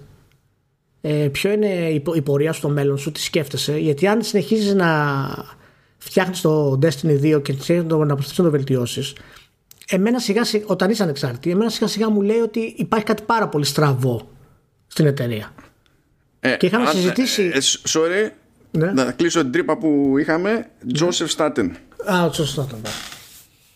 Ε, και είχαμε ξανασυζητήσει για την μπάντζη σε αυτό το κομμάτι ότι πώς θα μπορέσει αυτή τη στιγμή να στηρίξει ως ανεξάρτητος developers ό,τι θέλει να κάνει για, τα, για τις επόμενες κινήσεις της και αν έχει τα φόντα και τα οικονομικά για να το κάνει αυτό. Λοιπόν, δεν έχουμε επίσημα στοιχεία ας πούμε χοντρικά, έχουμε το value ας πούμε της Bungie αλλά δεν ξέρουμε ακριβώς τι συμβαίνει οικονομικά ε, στην Bungie. Οπότε δεν μπορούμε να, να καταλάβουμε ακριβώς τι γίνεται. Οπότε εμένα αυτή η απόφαση ότι θέλουμε οπωσδήποτε να αφοσιωθούμε στο Destiny 2 είναι, είναι περίεργο. Είναι περίεργο. Ε, ε, δεν θα, βέβαια, δεν, για μένα δεν είναι τόσο περίεργο, διότι είναι το ένα πράγμα που έχουν αυτή τη στιγμή να τους βγάζει οποιοδήποτε φράγκο. Ακόμα και να μην το πιστεύουν αυτό που λένε τώρα, πρέπει ναι, να το πούνε για να συνεχίσουν να βγάζουν κανένα φράγκο. Αυτό, αυτό είναι που με ανισχύει αυτό το πράγμα. Δηλαδή, αν, ναι, αν, αν, αν, και ανεξάρτητοι είναι εγκλωβισμένοι σε αυτό, γιατί υποτίθεται ανεξάρτητο έφυγες για να κάνεις κάτι άλλο. Ε, χωρίς να προλάβεις να βγάλεις το κάτι άλλο όμως, δεν ναι. μπορεί να κάνεις ότι δεν υπάρχει το Destiny 2. Απλά δεν γίνεται. Ναι, γι' αυτό θέλω να μάθω αν, αν όντως υπάρχει κάποιο, αν, αν όντως φτιάχνεις κάτι σε αυτό το πράγμα. Και η δήλωση ήταν συγκεκριμένα ότι θέλουμε τον Destiny 2, λέει, και όχι να ασχοληθούμε με τον Destiny 3. Λοιπόν, πώς ξαναδείς ότι ούτε κάτι άλλο θα δούμε. Θα συνεχίσουμε να κάνουμε τον Destiny 3. Οπότε εν τέλει, δεν θα μπορέσω να καταλάβω αν συνεχίζεις για άλλα 6-7 χρόνια να κάνεις τον Destiny.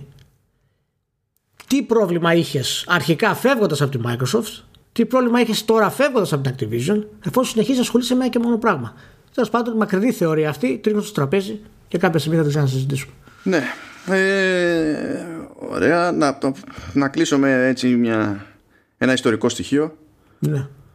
Το πρώτο Halo ανακοινώθηκε και παρουσιάστηκε 21 Ιουλίου του 1999.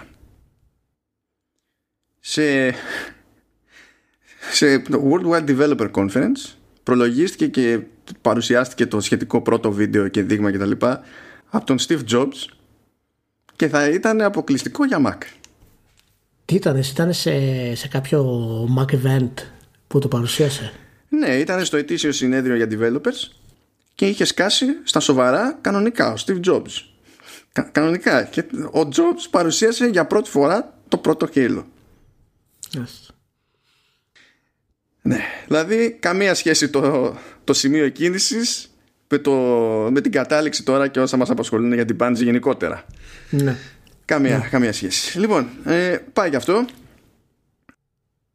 Εντάξει, τελικά δεν ήταν ευχάριστο το κλίμα. Πάρα πολύ ευχάριστο. Εγώ περνάω πάρα πολύ ωραία. Βέβαια, όποτε αναφέρουμε μπάντζι και χέλο, καταλαβαίνεις ότι υπάρχει μια ε, συναισθηματική φόρτιση. Γιατί το χέλο ήταν και από τα παιχνίδια που μας ένωσε και περισσότερο, ξέρεις, σαν ομάδα τότε και σαν φίλους γενικά εκείνη την εποχή στο GamePro και ύστερα αργότερα. Θυμάμαι, είχα παραγγείλει ένα μάτσο αντίτυπα σε Steelbook Case και είχαν έρθει στο, στον Πειραιά. Είχα πάει να τα παραλάβω εγώ από το Πειραιά και είχατε έρθει οι υπόλοιποι στον Πειραιά και καθόμουν και τα μοίραζα ναι. για να φύγουμε μετά να πάμε όλοι πίσω. Και να πούμε με το Μάνο, είχαμε πάει μαζί να αγοράσουμε το πρώτο Xbox σε ένα μαγαζί, νομίζω ήταν Κοσμοτέ, στο, στον Πειραιά ήταν. Όχι, εσύ στην περιοχή της δικής σου ήταν. Όχι, αυτό που θυμάστε ήταν από το Xbox 360 όχι, Τελικά το, το, πήραμε από κοτσόβολο γλυφάδας. Α, α, το 360 ήταν, ναι. Το, το, το, Αλλά είχαμε, είχαμε κάνει πρώτα πέρασμα από γερμανό τοπικό εδώ ναι, ναι. που προσπαθούσε να μας πείσει ότι οι, οι θήκες, τα, τα DVD boxes για τα παιχνίδια του νέου Xbox ήταν μικρά σαν του PSP.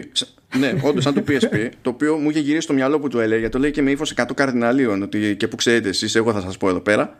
Ναι, ναι, ναι, ναι. Και είχε στο μόση μόνο όταν του είπα ότι φίλε, αφού είσαι τόσο σίγουρος και, και έχεις και στυλ, βάλε στίγμα το σπίτι σου, βάζω το δικό μου.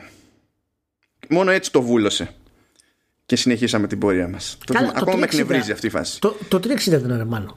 Ναι, ναι, ναι, το 360. Το, το πρώτο είχε βγει το, το 2001 Α, ε, όχι, το... όχι, όχι, ναι. Οπότε δεν ήμασταν καν around. Εγώ ναι, είχα ναι. τελειώσει με το σχολείο. Οριακά ήμουνα. Και το θυμάμαι γιατί ήμουνα. Ε, το πήρα, δεν το πήρα 2001, το πήρα 2002. Νομίζω παίζει και 2002 Μάρτιο να είχε βγει Ευρώπη. Ενώ το 1 Νοέμβριο είχε βγει Αμερική. Ε, και είχα κάνει υπομονή γιατί κάπου εκεί στην Άνοιξη, ε, Μάρτιο το 1, Απρίλιο το άλλο, είχε βγει το Xbox και το πρώτο Gamecube. Το πρώτο Gamecube, ειδικά, φίλες και φίλοι, είχε βγει στην Ελλάδα μία εβδομάδα πριν από το υπόλοιπο ευρωπαϊκό λανσάρισμα. Διότι επί Nortec επειδή έπαιζε γερό κονέ με Nintendo Ιαπωνίας είχε παίξει ειδική συμφωνία ώστε να μην βγει στην ουσία μεγάλη Παρασκευή που έπεφτε για τους Ορθοδόξους σε αντίθεση με την υπόλοιπη Ευρώπη και βγήκε την προηγούμενη Παρασκευή από την Ευρωπαϊκή Κυκλοφορία για να μην είναι άκυρο να προμοτάρουν προϊόν Μεγάλη Παρασκευή στην Ελλάδα. Κλείνει αυτό και τέλος πάντων έκανα υπομονή γιατί ήταν Πανελλήνιες. Και μόλις τελειώσαν οι Πανελλήνιες κάτι ήταν 1η Ιουλίου και τα λοιπά, μπαίνω μέσα και ρίχνω κατευθείαν θέση για Xbox, Gamecube και δύο παιχνίδια στο καθένα. Δείτε, θυμάμαι και τον πόνο και τον ενθουσιασμό και το hype και τα λοιπά. Σίγουρα δεν είχαμε πάει μαζί να αγοράσουμε προς Xbox. Να πω ότι στο 360 θυμάμαι είχαμε, πάει, είχαμε πάρει και δύο την κονσόλα. Εγώ είχα πάρει το Cameo Elements of Power το οποίο παράλληλα είχα αγοράσει την πρώτη HD ready τηλεόραση από τα πρώτα μοντέλα στην Ελλάδα που είχαν βγει τότε. Ήταν χρέος αδιανόητο για την εποχή. Δηλαδή εκείνη την εποχή η τηλεόραση. Και home cinema είχε σκουμπώσει τότε νομίζω. Ναι, με ναι. Και, και Pioneer home cinema. Όλο μαζί το πακέτο έχει βγει κοντά στα 3 χιλιάρικα σε αγορά. Γιατί τότε η LG 720p ε, ε, ναι. κόστιζε, κόστιζε ως ένα σπίτι. Να πω βέβαια ότι η τηλεόραση λειτουργεί ακόμα εξαιρετική εικόνα. Δεν έχει πάθει τίποτα μετά από τόσα χρόνια παιδιά. Ε, και γι' αυτό με κέρδισε και σαν πελάτης γενικότερα η, η LG. Αλλά τέλος πάντων, και θυμάμαι είχα βάλει το Cameo Elements of Power και είχα πάθει σοκ. Και έπαιζε και το soundtrack αυτό. Ήταν πανέμορφο. Τέλος πάντων, ναι, μην πάμε, πήγαμε πολύ κάτω. Ναι, λοιπόν, ναι. Το λοιπόν, ναι, οκ. Okay. Τελικά έκλεισε αυτό, αυτό το θέμα με θετικό κλίμα όμως. Δηλαδή δεν το πίστευε ναι, ναι. κανένας, αλλά το, το κάναμε. Λοιπόν, ναι, ναι. Okay. Πάμε λοιπόν στα υπόλοιπα. Γιατί, ε, λοιπόν, την ημέρα που γράφουμε το συγκεκριμένο επεισόδιο, που είπε ο Ηλίας ότι είναι Παρασκευή 10 Ιουλίου, είμαστε λίγες ώρες μετά από τη λήξη ενός εμπάργκο για εντυπώσεις από, ένα, από μια παρουσίαση ήταν hands-off για το Twin Mirror της Don't Nod. Ναι. Ε, που έτυχε να είμαι στην πρώτη ανακοίνωση του παιχνιδιού και στο πρώτο hands-on που είχε γίνει εκεί πέρα, οπότε είχα πάρει μια γεύση τέλος πάντων. Εκεί έπαιζε σε PlayStation 4, test kits. Ε, τώρα αυτό που βλέπαμε ε, έτρεχε σε PC αγνώστων λοιπόν στοιχείων. Είχε ανακοινωθεί το παιχνίδι ότι θα βγει σε τρία επεισόδια, δεν θα βγει σε επεισόδια, θα βγει ως μια ενιαία παραγωγή. Ήταν να βγει το 2019, δεν θα βγει το 2019 προφανώς, πάει. Θα βγει το 2020, δεν ξέρουμε ακριβώς πότε. Ε, και μέσα σε όλα υποτίθεται ότι έχουν αλλάξει και κεντρικοί μηχανισμοί του παιχνιδιού. Οπότε ό,τι είχα δει εγώ στο πρώτο hands-on είναι σχετικό. Πάει. Αυτό δηλαδή χάθηκε. Μας άφησε χρόνος σε ναι. εκείνο το, το preview τώρα βέβαια έχω ένα soft spot γιατί μιλάμε για την Node που εντάξει έχει τις καλές στιγμές έχει τις όχι και τόσο καλές στιγμές αλλά σου δίνει πάντα το περιθώριο να, να ελπίζεις. Και το κόνσεπτ εδώ πέρα είναι λίγο ε, βουκολικό του στυλ ότι είναι ο πρωταγωνιστής ο Σαμ που επειδή είχε μια απογοήτευση εκεί πέρα σηκώθηκε και έφυγε από, τη, από την κωμόπολη δεν έχει κόψει επαφές στην ουσία με τους πάντες αλλά σκοτώνει το καλύτερο του φίλος και έρχεται για την κηδεία και τα λοιπά. Και, και στην, τέλος πάντων στο demo που είδαμε έχει και μια, ένα συναπάντημα εκεί. Ε, με τη βαφτισιμιά του και τα λοιπά και τα λοιπά. Αλλά το, το κεντρικό κόνσεπτ είναι ότι ο Σαμ έχει τη δυνατότητα να έχει στην ουσία φωτογραφική μνήμη και μπορεί να συγκρατεί ένα μάτσο πληροφορίες μικρές, μεγάλες, σημαντικές, ασήμαντες κτλ. Και, και να τις χρησιμοποιεί μετά στο υποτιθέμενο Mind Palace να τις συνθέτει και για να καταλήξει σε συμπεράσματα που φαντάζομαι αν είναι να θυμίζει αυτό κάτι σε κάποιον μπορεί να θυμίζει όχι στο πώς παρουσιάζεται αλλά στο πώς φιλοδοξεί να λειτουργεί ε, το, τη διαδικασία του deduction στα Sherlock ότι έχω αυτό το data point, αυτό το data point και τα λοιπά και προσπαθώ να καταλήξω κάπου. παρότι το Mind Palace είναι σαν χώρος στον οποίο δηλαδή είναι ένα τρισδιάστατο πράγμα μπορούμε να κινηθούμε πέρα από εδώ και από εκεί και να βλέπουμε σκηνές, να δούμε αναμνήσεις ε, που, οπότε είναι ένα σύνθετο πράγμα που από τη σαν μία το, είναι... σαν το Heavy Rain Μάλλον. Ναι, κάπως έτσι. Δηλαδή έβαζε, υπάρχει... έβαζε τα γυαλιά και ήσουν σε ένα άλλο κόσμο εκείνη την ώρα και έκανες την ερευνά σου εκεί. Ναι.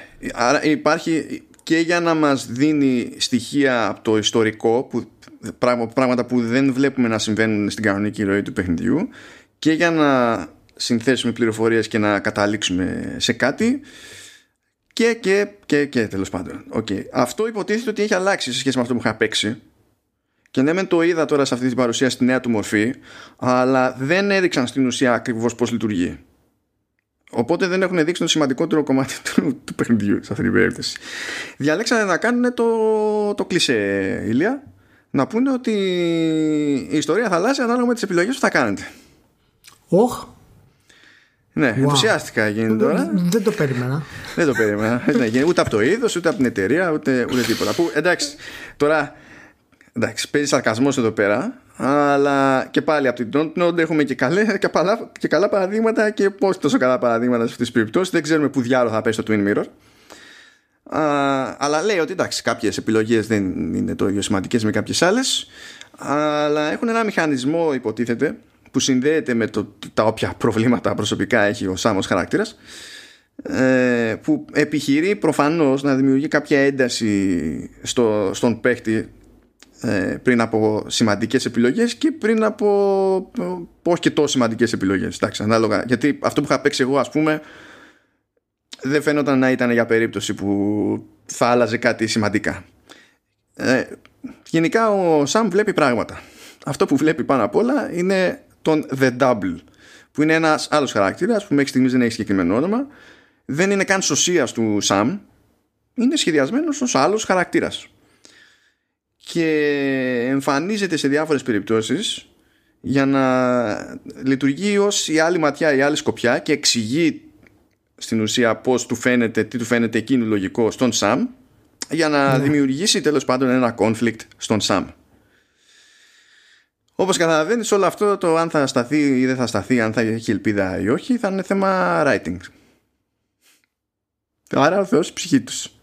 Γιατί άμα είναι Life is Strange, μπορεί να τις καπουλάρουμε. Άμα είναι ε, Vampire, μπορεί να τις καπουλάρουμε. Έχουν πει αν θα είναι ε, σε επεισόδια ή όχι; Ε, ε, πλέον δεν θα είναι, θα βγει ένα μονοκόμματο. Λένε εντωμεταξύ ότι θα είναι το πρώτο του self-published, το οποίο δεν κατανοώ πώς το εννοούν, διότι το, το κονέ, τουλάχιστον για Ευρώπη, δεν ξέρω αν αλλού κάνουν κάτι άλλο, δεν, δεν το έχω απομνήμεις, έχουν κονέ με την Bandai Namco. Ναι, ίσως κάνουν αυτοί το publish, αλλά διανομή η Bandai. Μπορεί να το έχουν, να έχουν χρήματα, δηλαδή να το έχουν κάνει έτσι. Δεν ξέρω ακριβώς τώρα τι, τι σημαίνει αυτό. Ε, εντάξει, η αλήθεια είναι ότι η Dortmund είναι λίγο σε περίεργα νερά αυτόν τον καιρό και είχαμε συζητήσει και στο προηγούμενο podcast για την πορεία των ε, παιχνιδιών που βασίζονται σε επιλογές και γενικά έχουν, ε, ε, έχει πέσει η μαγεία τους σε μεγάλο βαθμό και οι πωλήσει τους έχουν πέσει σε μεγάλο βαθμό δηλαδή πέρα από τη διάθεση της Telltale και υπάρχει μια, μια, μια καθίζηση το, η, η ε, έχω αρχίσει και έχω ανησυχίες γενικά για την εταιρεία. Ξέρω ότι είναι από τις αγαπημένες μου εταιρείες. Και το Live Stress για μένα είναι μέσα στα καλύτερα παιχνίδια της γενιάς. Το πρώτο. Αλλά από εκεί και πέρα, μάλλον έχουν κάνει φοβερά miss. Το, ε, το, το βαμπύρ, ας πούμε, μπορείς να το πεις για παρά ότι ήταν πείραμα. Ναι, αλλά... Και δεν είναι και περίπτωση που λες τι, τι πατατιά είναι αυτή. Αλλά δεν όχι, ήταν, αλλά, παιδί μου. Όχι, αλλά να σου πω κάτι. όταν κάνεις ένα πείραμα ως εταιρεία, δεν κάνεις κάτι το οποίο είχε γίνει πριν 10 χρόνια ως πείραμα. Εμένα αυτό ήταν το, δηλαδή μηχανικά τουλάχιστον. Κάνεις ένα όντως πείραμα. Εμένα μου φάνηκε ότι το Vampire ήταν περισσότερο πείραμα ως προς την κλίμακα της παραγωγής για το αν μπορούν να τη διαχειριστούν παρά ως προς τους μηχανισμούς. Για τους μηχανισμούς ήταν όλο προβλεπέ, δηλαδή δεν είχε ναι, κάτι. Ήταν, ήταν πολύ προβλεπέ αυτό. Μου θύμισε δηλαδή την Obsidian Entertainment πριν 10 χρόνια, να σου πω την αλήθεια. Ε, αλλά δεν ήταν ε, ιδιαίτερα καλό. Και δεν ήταν και καλό και το γράψιμο. Είχε καλές στιγμές στο γράψιμο του, έχει ταλέντο στο γράψιμο των Αλλά από το Life is Strange μετά βγάζει το Vampire, βγάζει το Life is Strange στο 2, το οποίο ήταν τόσο hit and miss τα επεισόδια του, που λες ήταν σαν να τα έγραφε άλλη εταιρεία ενδιάμεσα. Και έχω αρχίσει εγώ τι ανησυχίε μου για την εταιρεία. Τώρα βλέπουμε ότι έχει ξανά αυτό το concept, το αφηγηματικό. Σίγουρα έχει ένα μεγάλο twist που αφορά το double, ας πούμε. Ε, δεν βλέπω αρκετό ρίσκο στην εταιρεία, όπως έκανε με το Life is Strange αρχικά. Ε, κοίτα, ε, έτσι όπως τα, τα έφερε η τύχη τους, αυτό και καλά θα ήταν ένα παιχνίδι που θα βγει το 2019, έτσι. Ε, μέσα στο 2020 υποτίθεται ότι έχουν και άλλη κυκλοφορία που εκεί την έκδοση και τη, ξέρω εγώ, φαντάζομαι έστω μέρος τη χρηματοδότησης το είχε αναλάβει η Microsoft. Γιατί η έκδοση είναι Xbox Game Studios. Που είναι το Tell Me Why, που ναι, θα έχει χαρακτήρα που είναι, που είναι trans. Που αυτό είναι, αυτό. ναι, αυτό είναι κάτι σαν spin-off στην ουσία. Τρία επεισόδια είναι στην ουσία όλα και όλα έτσι. Ε, και αυτό ας πούμε για μένα θα ήταν πολύ ωραίο να το αναπτύξουν γιατί ε, το ταλέντο που έχεις στο Life is Strange που είναι να, ε, να σου δώσει το συνέστημα της εφηβείας γενικότερα και της νεότητας υπάρχει κάτι μέσα στην Don't Not που μπορεί να το κάνει καλά αυτό. Κάποιοι άνθρωποι εκεί μέσα είναι πολύ ευαίσθητοι σε αυτά τα θέματα. Και τώρα τη βλέπω επιστρέφει σε, σε μια κλίμακα η οποία θυμίζει ξέρεις, κλασικές ε, σειρές όπως το, το Alan Wake ας πούμε που έχει αυτό το μυστήριο, αυτό το thriller, αυτό το περίεργο.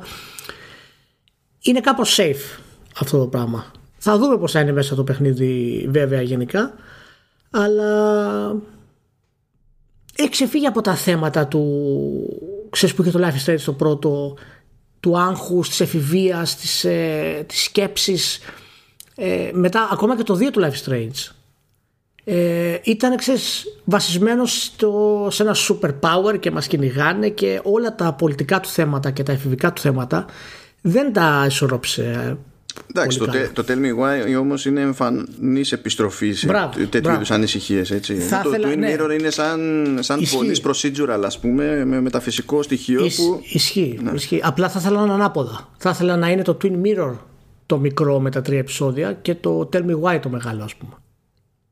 Αυτό, αυτό θα ήθελα. Αλλά τέλος πάντων τώρα. Εντάξει, ένα άλλο πράγμα που μου έκανε εντύπωση, τουλάχιστον στο, σε αυτό που έβλεπα, που δεν ξέρω και ακριβώς πώς να το ζητήσω, να το ζυγίσω, γιατί είπαμε το 18 έπαιξα μια έκδοση του παιχνιδιού. Ναι. Ε, αυτό που είδα τώρα έτρεχε σε PC και ήταν τεχνικώ καλύτερο, ρε παιδί μου, ξεκάθαρα. Το οποίο είναι προβλέψιμο και δύο χρόνια μετά και σε PC, μέσα σε όλα. Ναι. ναι. Αλλά νομίζω ότι σε σημεία δεν ήταν super σταθερό αυτό που έβλεπα. Σε, σε σημεία φαίνεται να έχουν κάνει και μερικά βήματα σε τεχνικό επίπεδο γενικότερα. Δηλαδή, είδα ότι μπήκαν στη διαδικασία να ασχοληθούν λίγο με, με facial animations που ε, έβλεπε σε μια σκηνή ήταν ε, τα κλασικά που ξέρεις από αυτέ τι περιπτώσει. Ναι, και σε ναι. άλλη σκηνή ήταν πολύ πιο προσεγμένα. Είχαν αυτή την αστάθεια και στο Live Strange το 2. Υπήρχαν στιγμές όπου οι διάλογοι και τα facial expressions και γενικά ήταν πολύ πιστικά. Ε, μέχρι και το lip sync ας πούμε ακόμα ήταν καλό. Άσχετα αν δεν έχει κανονικό lip sync το Live Strange. Αλλά δεν ξέρω, ναι, μακάρι, μακάρι. Γιατί ως γενική αίσθηση το Live Strange 2 ήταν στάσιμο τεχνικά. Ως γενική αίσθηση. Καλλιτεχνικά δεν είναι πολύ καλό. Ε, θα δούμε. Πότε είπαμε βγαίνει αυτό το 20 θα το βγάλουμε. Ναι, δεν έχουν πει ημερομηνία Okay. ακόμα. Και ούτε είπαν στο πλαίσιο αυτής της παρουσίασης που, που έγινε. Ωραία, ωραία. Πάμε να, να, να επιστρέψεις στο, στη φόρμα της. Αλλά πάντα ελπίζω, γιατί να σου πω κάτι. Αν τα βάλεις κάτω, έτσι, έτσι κι αλλιώς δεν έχουν βγάλει πολλά παιχνίδια. Όχι. Δεν έχουν βγάλει και ακριβώς λίγα σε σχέση με άλλους. Γιατί η πρώτη κυκλοφορία ήταν το Remember Me το 13. Το 13, ας πούμε, είχε τα κουφά του, αλλά είχε ενδιαφέρον. Το Life is Strange, το πρώτο, ήταν πιο breakout. Αυτό, α, αυτό είναι. είναι. Είναι σαν να ξέρεις, όπως, όσο προχωράει ο καιρός, σαν να παίρνουν λιγότερα ρίσκα. Και... Εντάξει, ε, μερικές φορές μπορεί να μην είναι και η απόφαση για να, το, το, ξέρεις, για να πάρεις ρίσκο. Το Ναι, ίδιο μπορεί μπορεί. να είναι και απλά ότι αυτό το ότι ήρθε και έκατσε ακριβώς όπως έπρεπε στο πρώτο Life is Strange, ότι ήταν και συγκυριακό. Που υπάρχει και αυτή σαν εξήγηση καμιά φορά. Ισχύει, ισχύει, α- αυτό είναι ίσως φοβάμαι περισσότερο, ότι η επιτυχία του Life is Strange ε, ήταν, ε, ξέρεις, πιάσαμε την αστραπή στο μπουκάλι που λένε και οι Άγγλοι ας πούμε. Ε, οπότε υπάρχει και αυτό. Ξέρεις μου την αίσθηση, Don Don, μου δίνει αίσθηση μιας εταιρείας όπου αν της έδινες πολλά λεφτά να κάνει κάτι θα είχε πρόβλημα. Αυτή την αίσθηση μου περνάει. Παίζει. Παίζει. Ε, ε, είναι αυτές οι εταιρείες που ξέρεις πρέπει να μάχεται για να προσφέρει κάτι καλό. Να είναι δηλαδή στα όρια της. Έχω, έχω αυτή την αίσθηση για την εταιρεία αυτή.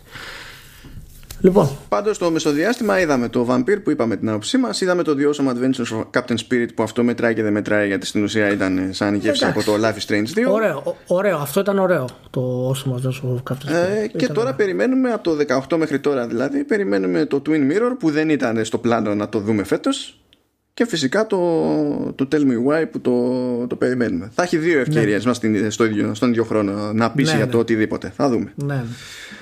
Ε, Ωραία. Κρατάμε λοιπόν ελπίδες διότι έχουμε Πάντα, μια πάντα. χή πάντα. συμπάθεια. Είναι, βέβαια. Η Dortmund είναι, η Dortmund είναι κιλάρια. Αυτές έχουμε αγάπη μεγάλη. Και σε αυτές τις δύο εταιρείες είναι... Εντάξει, από τη μία, απ' τη μία πολύ περισσότερη, περισσότερη μπύρα, από την άλλη περισσότερο κρασί και τύρι. Ναι. Ασφαλώς, έτσι. Ό,τι και αν γίνει θα πεθάνουμε υποστηριζόντα τις εταιρείες αυτές.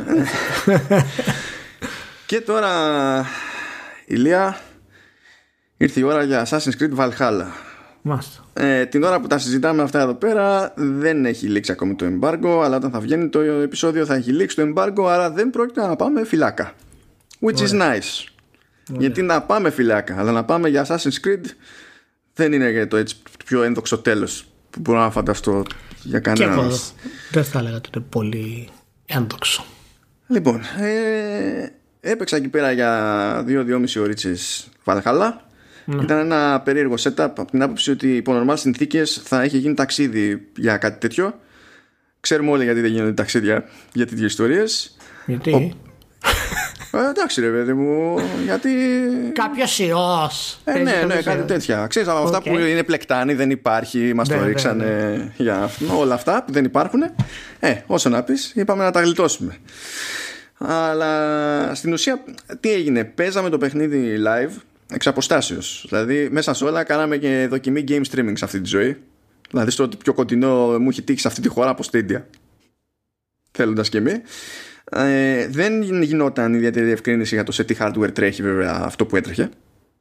Οπότε πραγματικά δεν ξέρω τι να υποθέσω. Την ώρα που το έπαιζα κιόλας δεν μπορούσα έτσι κι αλλιώς να καταλάβω συγκλονιστικά πράγματα για τον τεχνικό τομέα τον ίδιο.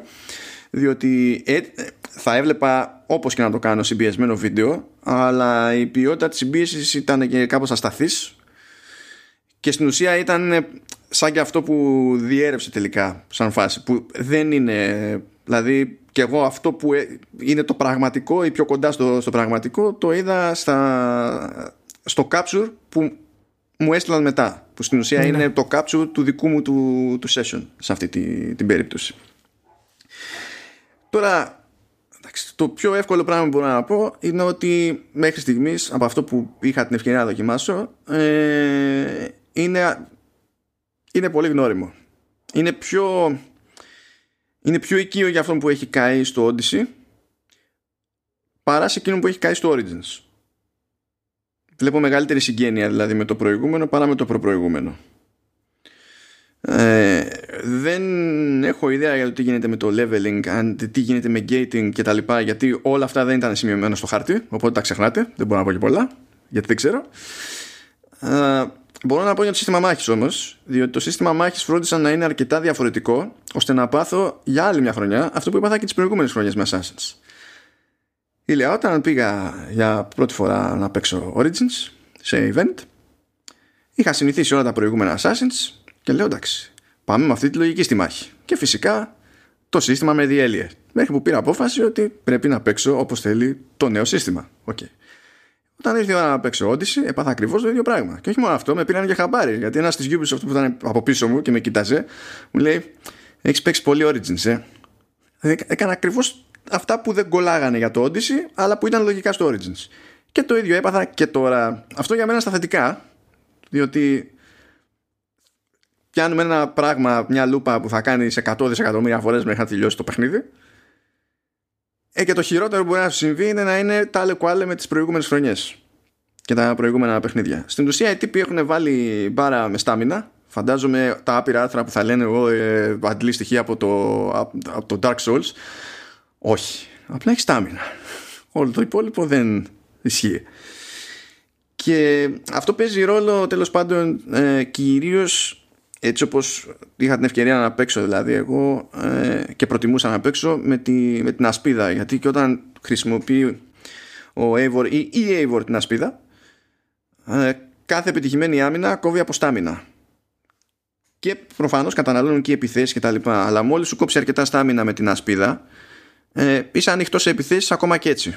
Οπότε σε κάποιες δύσκολες αναμετρήσεις γιατί εντάξει περισσότερες ήταν εύκολες. Απλά επειδή πέρασα και από δύο bosses εκεί δεν μπορείς να το πάρεις ανάλαφρα. Αν την έβλεπες μέσα στο, στο κεφάλι σου ο το Viking, ο Ντου δεν, απλά δεν. Και δεν είναι σαν τη φάση με το Odyssey που μπορούσες να χρησιμοποιείς brute force και να κάνεις dodge, dodge, dodge, dodge, dodge. Έπρεπε να ρίξεις ρυθμό. Όχι πάρα πολύ, αλλά έπρεπε να ρίξεις ρυθμό.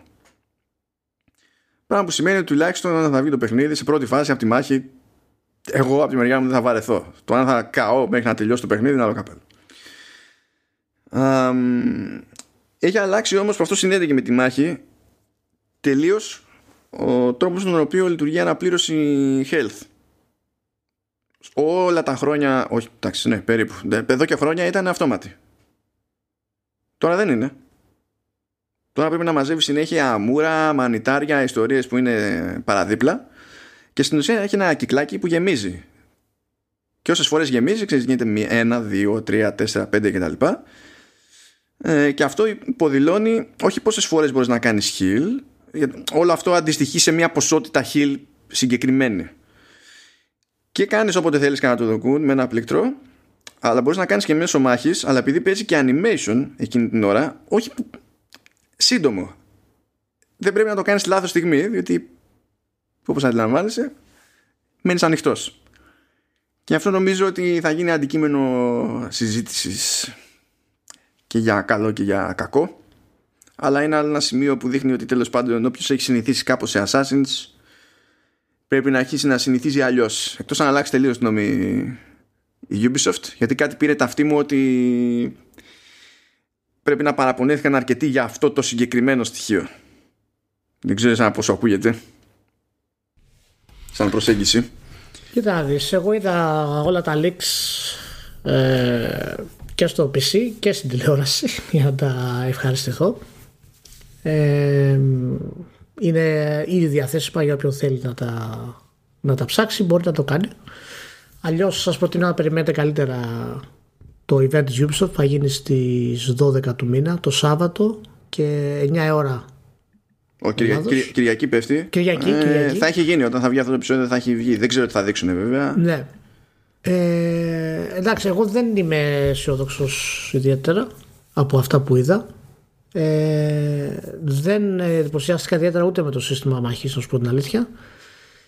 Ε, δεν είδα μεγάλες διαφορές ε, φυσικά δεν το έπιασε στα χέρια μου οπότε δεν μπορώ να, να εκφέρω 100% άποψη αλλά ο γενικά ο τρόπος του animation και το όλο σύστημα μάχης έδειξε ότι αυτές οι αλλαγές που λες ε, θα είναι κυρίως μηχανικές αλλαγές αλλά ε, για να προσφέρουν κάτι διαφορετικό όχι κάτι πραγματικά ουσιαστικό. Δηλαδή το AI που είδα των εχθρών ήταν ίδιο το, το AI και σε stealth και τέτοια είναι, για, ε, είναι το κλασικό για γέλιο.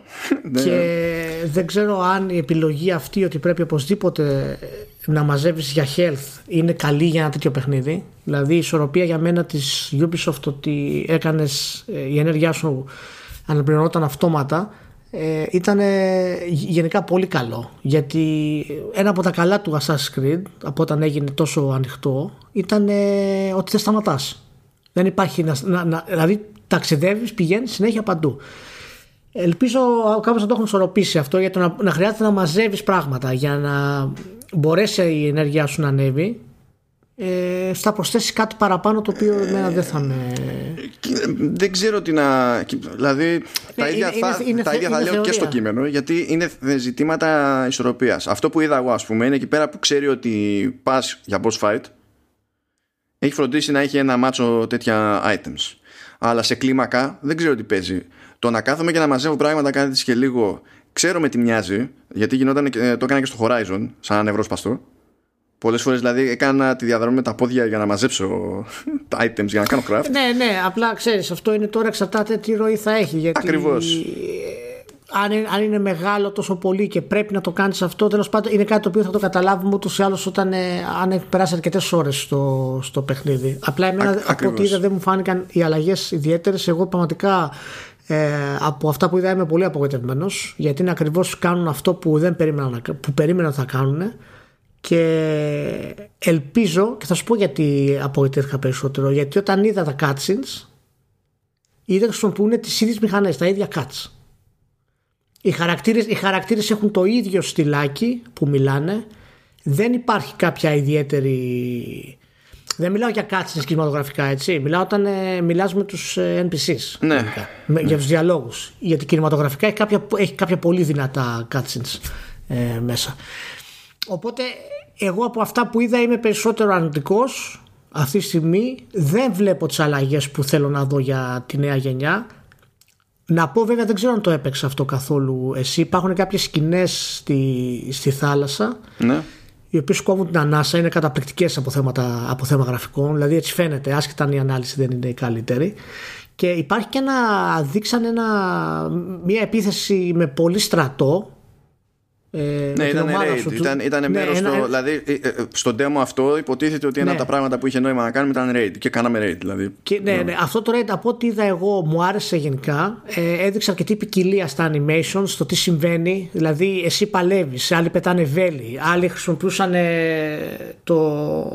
Πώς λένε αυτό με το που σου ρίχνεις τις πόρτες κάτω; Ε, το πολυορκητικό κρυό. Ναι, ναι, ναι, ναι. Και δηλαδή υπήρχαν διάφορα. Και θέλω να πιστεύω ότι αν αυτά τα πράγματα έχουν ποικιλία. Ναι, να, να, σου πω, να σου ναι. πω. Η προσέγγιση στο RAID ε, είναι σχεδόν μια αυτοματοποιημένη διαδικασία. Η προσέγγιση, έτσι. Είσαι δηλαδή ναι. μέσα στο longboat και επειδή το longboat είναι φτιαγμένο κυρίως για να είναι μεταφορικό μέσο, ε, αυτό που κάνεις καθώς προσεγγίζεις το, το σημείο okay. στόχο είναι να καλύπτεσαι τότε, τότε γι' αυτό εξηγείται και τα ανεπανάληπτα εφέ που είχε στο ναι. όταν, okay. όταν βγαίνεις όμως ισχύει ότι σε πείθει ότι όλη η κατάσταση του raid είναι team effort δηλαδή οι υπόλοιποι που είναι στο δικό σου το crew ναι. δεν κάνουν ότι παλεύουν στην πορεία δηλαδή σκοτώνουν όντως αντιπάλους ε, με ένα ρυθμό που είναι λογικό και δεν περιμένει το παιχνίδι δηλαδή να βγάλεις το φίδι από την τρύπα. Εκεί που τις περισσότερες φορές φαίνεται να περιμένει λίγο από σένα κάτι συγκεκριμένο το παιχνίδι ε, είναι στην αντιμετώπιση των, των Archers που είναι ναι. συνήθως σε ευνοϊκό σημείο ας πούμε και κάνουν χαλάστρα σε όλους και κατέληξα να βλέπω ότι είχε νόημα πρώτα να προσπαθώ να ρίχνω λίγο platforming να πάω στους Archers να τους βγάζω από τη μέση για να ησυχάσω και μετά να επιστρέφω για να σαπίσω το σύμπαν. Βέβαια, όταν, για να τελειώσει το raid, ε, το, το raid, το μεγάλο το raid ας πούμε πρέπει να φτάσει σε ένα σημείο ξέρω εγώ και να ανοίξει κάτι chest που είναι το πολύ το loot το οποίο ταιριάζει με το concept του raid γιατί γι' αυτό γινόταν raid συνήθως αλλά είδα σε κάποιες περιπτώσεις ότι για να γίνουν trigger οι επόμενες φάσεις έπρεπε να σκοτώσει και τον τελευταίο τυπά ναι και αυτό είναι κάτι που θέλω να πω τώρα ειδικά για τα raids που και τα λοιπά έτσι γιατί εάν αυτά και θα είναι σίγουρα ε, ένα από, ένας από τους παραλεπτικούς μηχανισμούς του παιχνιδιού ε, θα είναι κουραστικός. Δηλαδή εγώ το είδα και σκέφτομαι ότι αν αυτό το κάνω για 50 ώρες δεν υπάρχει περίπτωση να, να ασχοληθώ. Θα μπορέσουν, αυτό, θα, θα μπορέσουν αυτό να το ντύσουν με ενδιαφέροντες χαρακτήρες, με ενδιαφέροντα γεγονότα; Για γεγονότα δεν ξέρω, για χαρακτήρες, δηλαδή κρίνοντας από το story arc που είχε τώρα, που είχε ένα ολοκληρωμένο story arc να παίξουμε, ε, αυτό πραγματικά ήταν παντελώς αδιάφορο. Λοιπόν, αυτές είναι οι ανησυχίες με μένα βασικές γιατί τεχνικά ξέρουμε τι θα είναι. Το θέμα είναι να, να, να καταλάβουμε τι θέλουμε από, από τα Assassin's Creed πλέον. Να αποφασίσουμε τι θέλουμε. Γιατί αν θέλουμε ένα gameplay το οποίο είναι απλά επαναλαμβανόμενο και να επιστρέψουμε στα Assassin's Creed παραλίγο να τελειώσουν τη σειρά, τότε εντάξει, δεν υπάρχει κανένα πρόβλημα. Και η Ubisoft φαίνεται διατεθειμένη ε, τουλάχιστον να συνεχίσει το, το ίδιο πράγμα. Δεν ξέρω, σου φάνηκε ένα αυτός ο κύκλος των δύο χρόνων ότι χρησιμοποιήθηκε για να δοκιμάσει και να προσφέρει νέους μηχανισμούς, εντυπωσιακούς νέους μηχανισμούς, νέα πράγματα; Ή μήπως είναι και αυτό μέσα στην κατάρα του παιχνιδιού που είναι ανάμεσα σε δύο κονσόλες; Καλά, αυτό το τελευταίο σίγουρα παίζει ρόλο στην προκειμένη. Κάνει μπαμ κάνει μπαμ παίζοντάς το δηλαδή το, το, το νιώθεις αυτό. Αλλά δεν θα τους κακίσω διότι συμβαίνει αυτό. Ο, κάθε φορά που έχουμε μετά transition, hardware transition, ναι, ναι, υπάρχουν για, που γι αυτό, είπα, γι αυτό το, το είπα κατάρα αυτό. Δεν είναι, είναι έξω από τα χέρια σου. Αλλά κοίτα, ότι δοκιμάζουν κάποια πράγματα το δοκιμάζουν. Δηλαδή το, το βλέπεις σε σημεία. Π.χ. Ε, στους διαλόγους με τους NPCs βλέπεις ότι η σκηνοθεσία είναι το κλασικό το πράγμα το, το αδιάφορο. Ταυτόχρονα βέβαια τεχνικώς έχουν βελτιωθεί και αυτοί σε facial animation σε σχέση με την προηγούμενη στο, στο Odyssey. Από την άλλη, σε μικρές σκηνές, δηλαδή βλέπω πιο πολλά, πολύ μικρά εμβόλυμα cutscenes που μπαίνουν για ατμόσφαιρα με καλύτερη σκηνοθεσία από ό,τι συνήθως. Και όταν λέω εμβόλυμα μικρά, μπορεί να είναι μια σκηνή που είναι transition από μια κατάσταση σε μια άλλη και να είναι τρία δευτερόλεπτα. Που έχει μπει για την ατμόσφαιρα. Δεν, δεν έχει μπει, ξέρω εγώ, επειδή ήρθε η ώρα να σε πείσω ότι, ότι να είναι σίγουρα σκέφτονται κάποια πράγματα που έχουν να κάνουν πάλι με quality of life. Πρώτον, δεν είναι να mercenaries. Ελπίζω να μην αλλάξει αυτό μέχρι τέλος γιατί θα χτυπήσω κόσμο. Υπάρχει το ερωτηματικό που είπαμε για το level gating που το ξέρω ότι το ξέρουν ότι έχουν φάει κρά και ότι δεν γουστάρει ο κόσμος αυτό το πράγμα. Α, δεν νομίζω ότι το έχουν κρύψει κιόλας. Ταυτόχρονα όμως. Να, υπάρχει... να κάνω μια, μια ναι, μικρή παρένθεση σε αυτό. Ναι. Ε, για το level gating. Ε, εμένα δεν με ενοχλεί το level gating ως concept. Με ενοχλεί να με αναγκάζει να μην μπορώ να προχωρήσω όποτε θέλω. Αυτό τι σημαίνει. Αυτό σημαίνει ότι όταν τελειώνω το main story θα πρέπει να μου δίνεις αρκετό XP για να πάω στο επόμενο main story. Ναι, γι' αυτό λέμε gating, δεν, λέμε για το scaling. Αλλά το scaling δεν έχει σημασία. Ναι. ναι. αλλά αυτό δεν συνέβαινε στο προ, προ, προηγούμενο παιχνίδι. Αυτό είναι το, το πρόβλημα. Έπρεπε να αποκτήσεις XP αρκετά για να μπορέσεις να πας στο επόμενο επίπεδο γενικά. Ναι, και, για να το, το αυτό. Το ίδιο θέμα έχει το Origins. Δηλαδή ναι, το κάνανε δύο φορές αυτό δώσε μου το, δώσε μου το κανονικό XP από το, από το gating, από, από, το, από το story για να προχωρήσω. Και αν θέλω να κάνω τα side quests, θα τα κάνω. Ναι, ναι, ναι. Αυτό ήταν, ναι, ok, κλείσιμο. Ταυτόχρονα φαίνεται να τους τρώει λίγο το πιο θέμα quality of life που τέλος πάντων δένει μαζί και με την, ας το πούμε, το, την ιστορική περίοδο που έχουν πιάσει. Γιατί ας πούμε το, το longboat δεν είναι κάτι που το χρησιμοποιείς για να βγεις να κάνεις μάχη στα ανοιχτά. Δεν παίζει αυτό. Οπότε όποιος σκέφτεται ότι α, πάλι, πάλι σκάφος, ε, καραβάκι, πάλι φάση black flag και ό,τι κάναμε με τριέρες και τα λοιπά. Αυτό δεν παίζει. Τουλάχιστον δεν το είδα πουθενά να ισχύει και είναι παράλογο, ε, αν το κάνουν δηλαδή στο πλαίσιο του παιχνιδιού, είναι ιστορικά άκυρο και παράλογο. δεν είναι επίσης μόνο για το το παίρνουμε και χωνόμαστε για τα raids είναι και πραγματικό μεταφορικό μέσο αυτό σημαίνει ότι βρέθηκα σε περιπτώσεις όπου έπρεπε να πάω για όλη τη μάνα στο χάρτη. Και η λογικότερη διαδρομή ήταν να καλέσω το longboat και να πάω από τα ποτάμια. Αλλιώς θα μου έβγαινε η πίστη. Και φαίνεται ότι το έχουν υπολογίσει ότι πρέπει να το έχεις όσο πιο πρόχειρο γίνεται το longboat διότι σε αντίθεση με το, με το Odyssey ξέρω εγώ που έπρεπε να πας σε μόλο για να καλέσεις το σκάφος σου και μετά να πας που θες τώρα μπορείς να το καλέσεις οπουδήποτε αρκεί να είσαι σε κήτη ποταμού αν βλέπεις νερό μπορείς να φωνάξεις το longboat ε, να πω βέβαια ότι η κατάρα του παιχνιδιού που είναι ανάμεσα σε δύο γενιές ε, ισχύει σίγουρα, αλλά να σου πω και από την άλλη κάτι όμως. Ε, γιατί το Cyberpunk είναι next gen ενώ είναι ανάμεσα σε δύο γενιές; Πρέπει δηλαδή να, να μιλήσουμε και για τη Ubisoft. Είναι και η επιλογή της Ubisoft να κρατήσει αυτό γιατί προφανώς συμφέρει πάρα πολύ στο development να κρατήσει αυτή τη βάση γιατί βλέποντας, ας πούμε, το, το raid, παραδείγματος χάρη, είναι ρε παιδί μου σαν να βλέπω copy-paste. Μπήκανε μέσα, γινόντουσαν οι μάχες. Υπάρχει φυλακισμένος στο, στο κλουβί. Πας να τον ανοίξεις. Ε, δηλαδή έχει όλα αυτά τα πράγματα τα οποία τα ξέρουμε συνηθισμένα και τα οποία ξέρουμε ότι θα υπάρχουν αυτό. Πάντως, ε, για, να, για να λέμε και του στραβού το δίκιο σε αυτή την περίπτωση, έτσι όπως είναι αυτό, δηλαδή όπως το δοκίμασα, είναι ναι. έτη φωτός μπροστά το Raid ως Raid, έτσι. Μαζί με τα προβλήματα που, που ανέφερα, ναι. είναι έτη φωτός ναι. μπροστά από τα Conquest Battles στο Odyssey που ναι. ήταν για τα πανηγύρια. Ναι, ναι. Τουλάχιστον αυτό ελπίζω να το έχουν, να το έχουν βελτιώσει. Απλά δεν ξέρω τώρα τι ρόλο θα παίξει όλο, όλο αυτό το πράγμα. Πάντως ήταν αρκετά, αρκετά ικανοποιητικό από θέμα και κόσμου, δηλαδή σου έδινε την αίσθηση της αναμέτρησης. Ε, υπήρχε πολλοί κόσμος μέσα που γινόταν ναι. ε, οι μάχες. Ε, δεν είχε ιδιαίτερα drops από ό,τι είδα. Κατά πάσα πιθανότητα αυτό τρέχει σε πολύ δυνατό PC, να σου πω την αλήθεια. Ε, έτσι όπως το έβλεπα δηλαδή. Αλλά γενικά ήταν ομαλό, ήταν ωραίο. Η μάχη φάνηκε πιο γρήγορη. Ίσως είναι ακόμα. Δεν ξέρω, την ήθελα λίγο πιο tactical ακόμα τη μάχη. Δηλαδή, αφού το πάνε προς το action, πρέπει να κάνουν και μια συνολική στροφή σε αυτό το πράγμα νομίζω σιγά σιγά. Ε, ε στα ντου δεν είναι τόσο tactical. Πιο πολύ, δηλαδή στο, ε, γι' αυτό είπα και εγώ ότι σε, σε boss fight είναι που αναγκάζει να το δεις αλλιώς το, το πράγμα.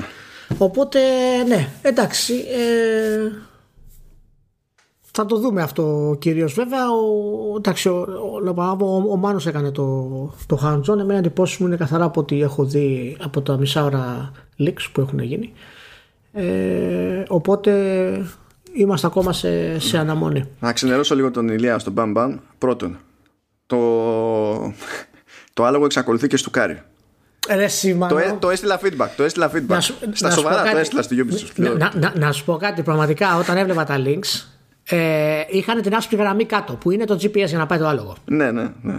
Και λέω, κοίτα να δεις γιατί το έχουν κάνει αυτό το πράγμα.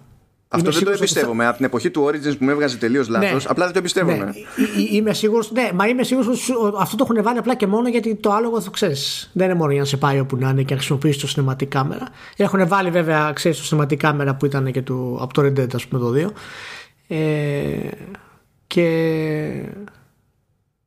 Τέλος πάντων, δεν ξέρω γιατί το κάνουν αυτό. Προφανώς να σου πω κάτι. Δεν, δεν θα είναι τόσο εύκολο, μάλλον. Τι να πω. Ε, ναι, ναι. Όχι, ναι, τους έγραψα, ναι. παιδιά, το Zelda το έλυσε το 2016-17 πότε ναι. Ήταν. Μα, είναι, μα τα άλογα τα κανονικά δεν του ναι, κάνουν. το, το τάδε παιχνίδι δεν το έκανε όπως το Zelda, αλλά πήγε για μια ενδιάμεση λύση, η οποία σε πρακτικό επίπεδο είναι λύση. Εσείς τι θα γίνει με τις τούκες με τα άλογα; Ε, πήγα, δηλαδή, πήγα να, να πηδήξω ένα πεζούλι με το άλογο. Το πηδάει. Πάω σε ένα πέτρινο πεζούλι. Δεν είναι ξύλινο, αλλά από ύψος είναι προβλεπέ. Δηλαδή σε άλλες περιπτώσεις το ύψος το έχει το, το άλογο. Ναι, και ναι. είναι σπασμένο όμως το τυχάκι αυτό το, το πέτρινο και έχει ένα πέρασμα το οποίο είναι λίγο σφιχτό.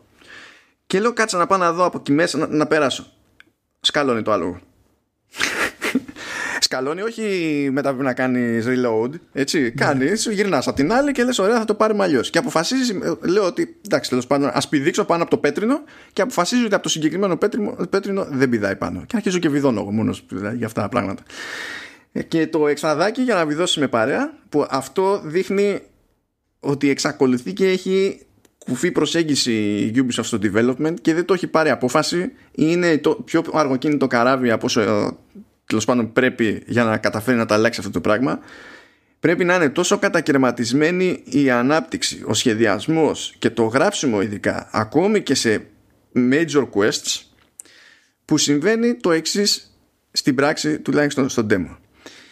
Παίζει γάμος ηλία έχω κάνει ολόκληρη ιστορία για να παντρευτεί ένας Oswald εκεί πέρα Ναι. μια τύπησα που είναι Viking Ναι, ναι, ναι, ναι, το βλέπω, το, το είδα, το είδα, για πες. Ωραία. Πριν φτάσουμε τη- στη στιγμή του γάμου, υποτίθεται ότι έχει. Όχι στι- στις χαιρετούρες μάλλον. Ε, και να, να κλείσει το, το arc αυτό. Έχει wedding festivities. Και είναι μια ευκαιρία για το παιχνίδι να, σ- να σου βάλει τρία sub-quests τα οποία είναι μέρος του quest. Δηλαδή μπαίνεις στη διαδικασία να τα κάνεις αυτά, έτσι. Δεν είναι σημαδεμένα σαν, τε, σαν τελείως optional. Ναι, ναι, ναι. Και στην ουσία είναι drinking games. Σου δίνει ο άλλος να κουμπώσει ale και σου λέει ρίξε, σπάσε τα πύληνα με το, με το τόξο μέσα στο χρονικό διάστημα που έχεις. Το κάνεις, ξέρω εγώ. Ή δεν το κάνεις. Απέτυχα και στα τρία drinking games. Δεν πειράζει. Τέλος πάντων, κάτι άλλο ήταν, δεν θυμάμαι. Και το τρίτο ήταν να πάω να βρω έναν NPC ο οποίος είχε ανέβει σε ένα κτίσμα σε όροφο και σε ένα. το θέλω να το κάνει μπαλκόνι και ήταν τύφλα το άτομο. Ήταν τύφλα. Και έπρεπε να τον κατεβάσω για να μην καταλήξει και τσακιστεί. Έτσι. Θέλω να σου πω λοιπόν ότι τον έβαλα στους ώμους και πήδηξα από εκεί που ήταν από το κτίριο και στηρίχθηκα με αυτόν στους ώμους πάνω σε, σε ένα σκηνή για τέντο μαρούχων. και μετά πήδηξα στο έδαφος και τον αφήνω κάτω. Και με ευχαριστεί. Λέω τέλος πάντων ήταν ο πιο γελίος τρόπος για να σε σώσει άνθρωπος αλλά σε έσωσα και τα λοιπά. Με, με στυλ, με στυλ. Ναι. Τώρα λοιπόν ήταν αυτό το τρίτο και τελευταίο πράγμα που είχα να κάνω σχετικά με festivities και λέω τώρα θα πάω στο τελικό marker να κλείσω το arc. Πάω εκεί. Μιλάω ρε παιδί μου με το, με το ζευγάρι, Ναι. τον νιόπαντρον και εκεί που ξεκινάει το cutscene σκάει ο ίδιος χαρακτήρας που δεν ήταν random NPC που ήταν τύφλα πριν από δευτερόλεπτα και είναι sober και βγάζει λόγο.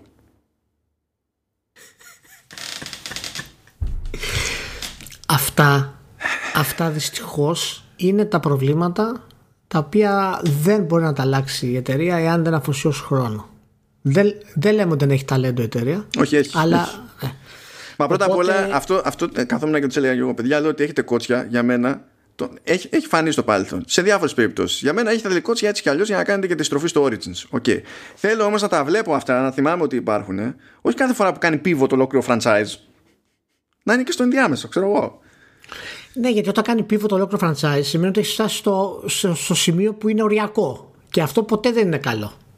Ναι. Το θέμα είναι να το κάνει πιο νωρίς. Αλλά έτσι όπως έχει στηθεί γενικά η business της Ubisoft, αυτό δεν ξέρω κατά πόσο μπορεί να αλλάξει. Και τα ίδια με ανησυχούν και για το Watch Dogs βέβαια. Ε, το οποίο ούτε με εντυπωσίασε ιδιαίτερα πάλι από αυτά που έγιναν leaks. Ε, το Far Cry το 6 είδαμε μόνο τον, ε, τον κορυφαίο τον ηθοποιό, δεν θυμάμαι το όνομα του τώρα να είναι καλά. Τζανκάρλο Εσπόζητο. Θα είναι τούμπαν ο, ο, ο κακός, θα είναι ωραίο το concept, δεν θα οδηγεί πουθενά η ιστορία, τέλος όλα. Αυτό. Οπότε, ναι. Τέλος πάντων.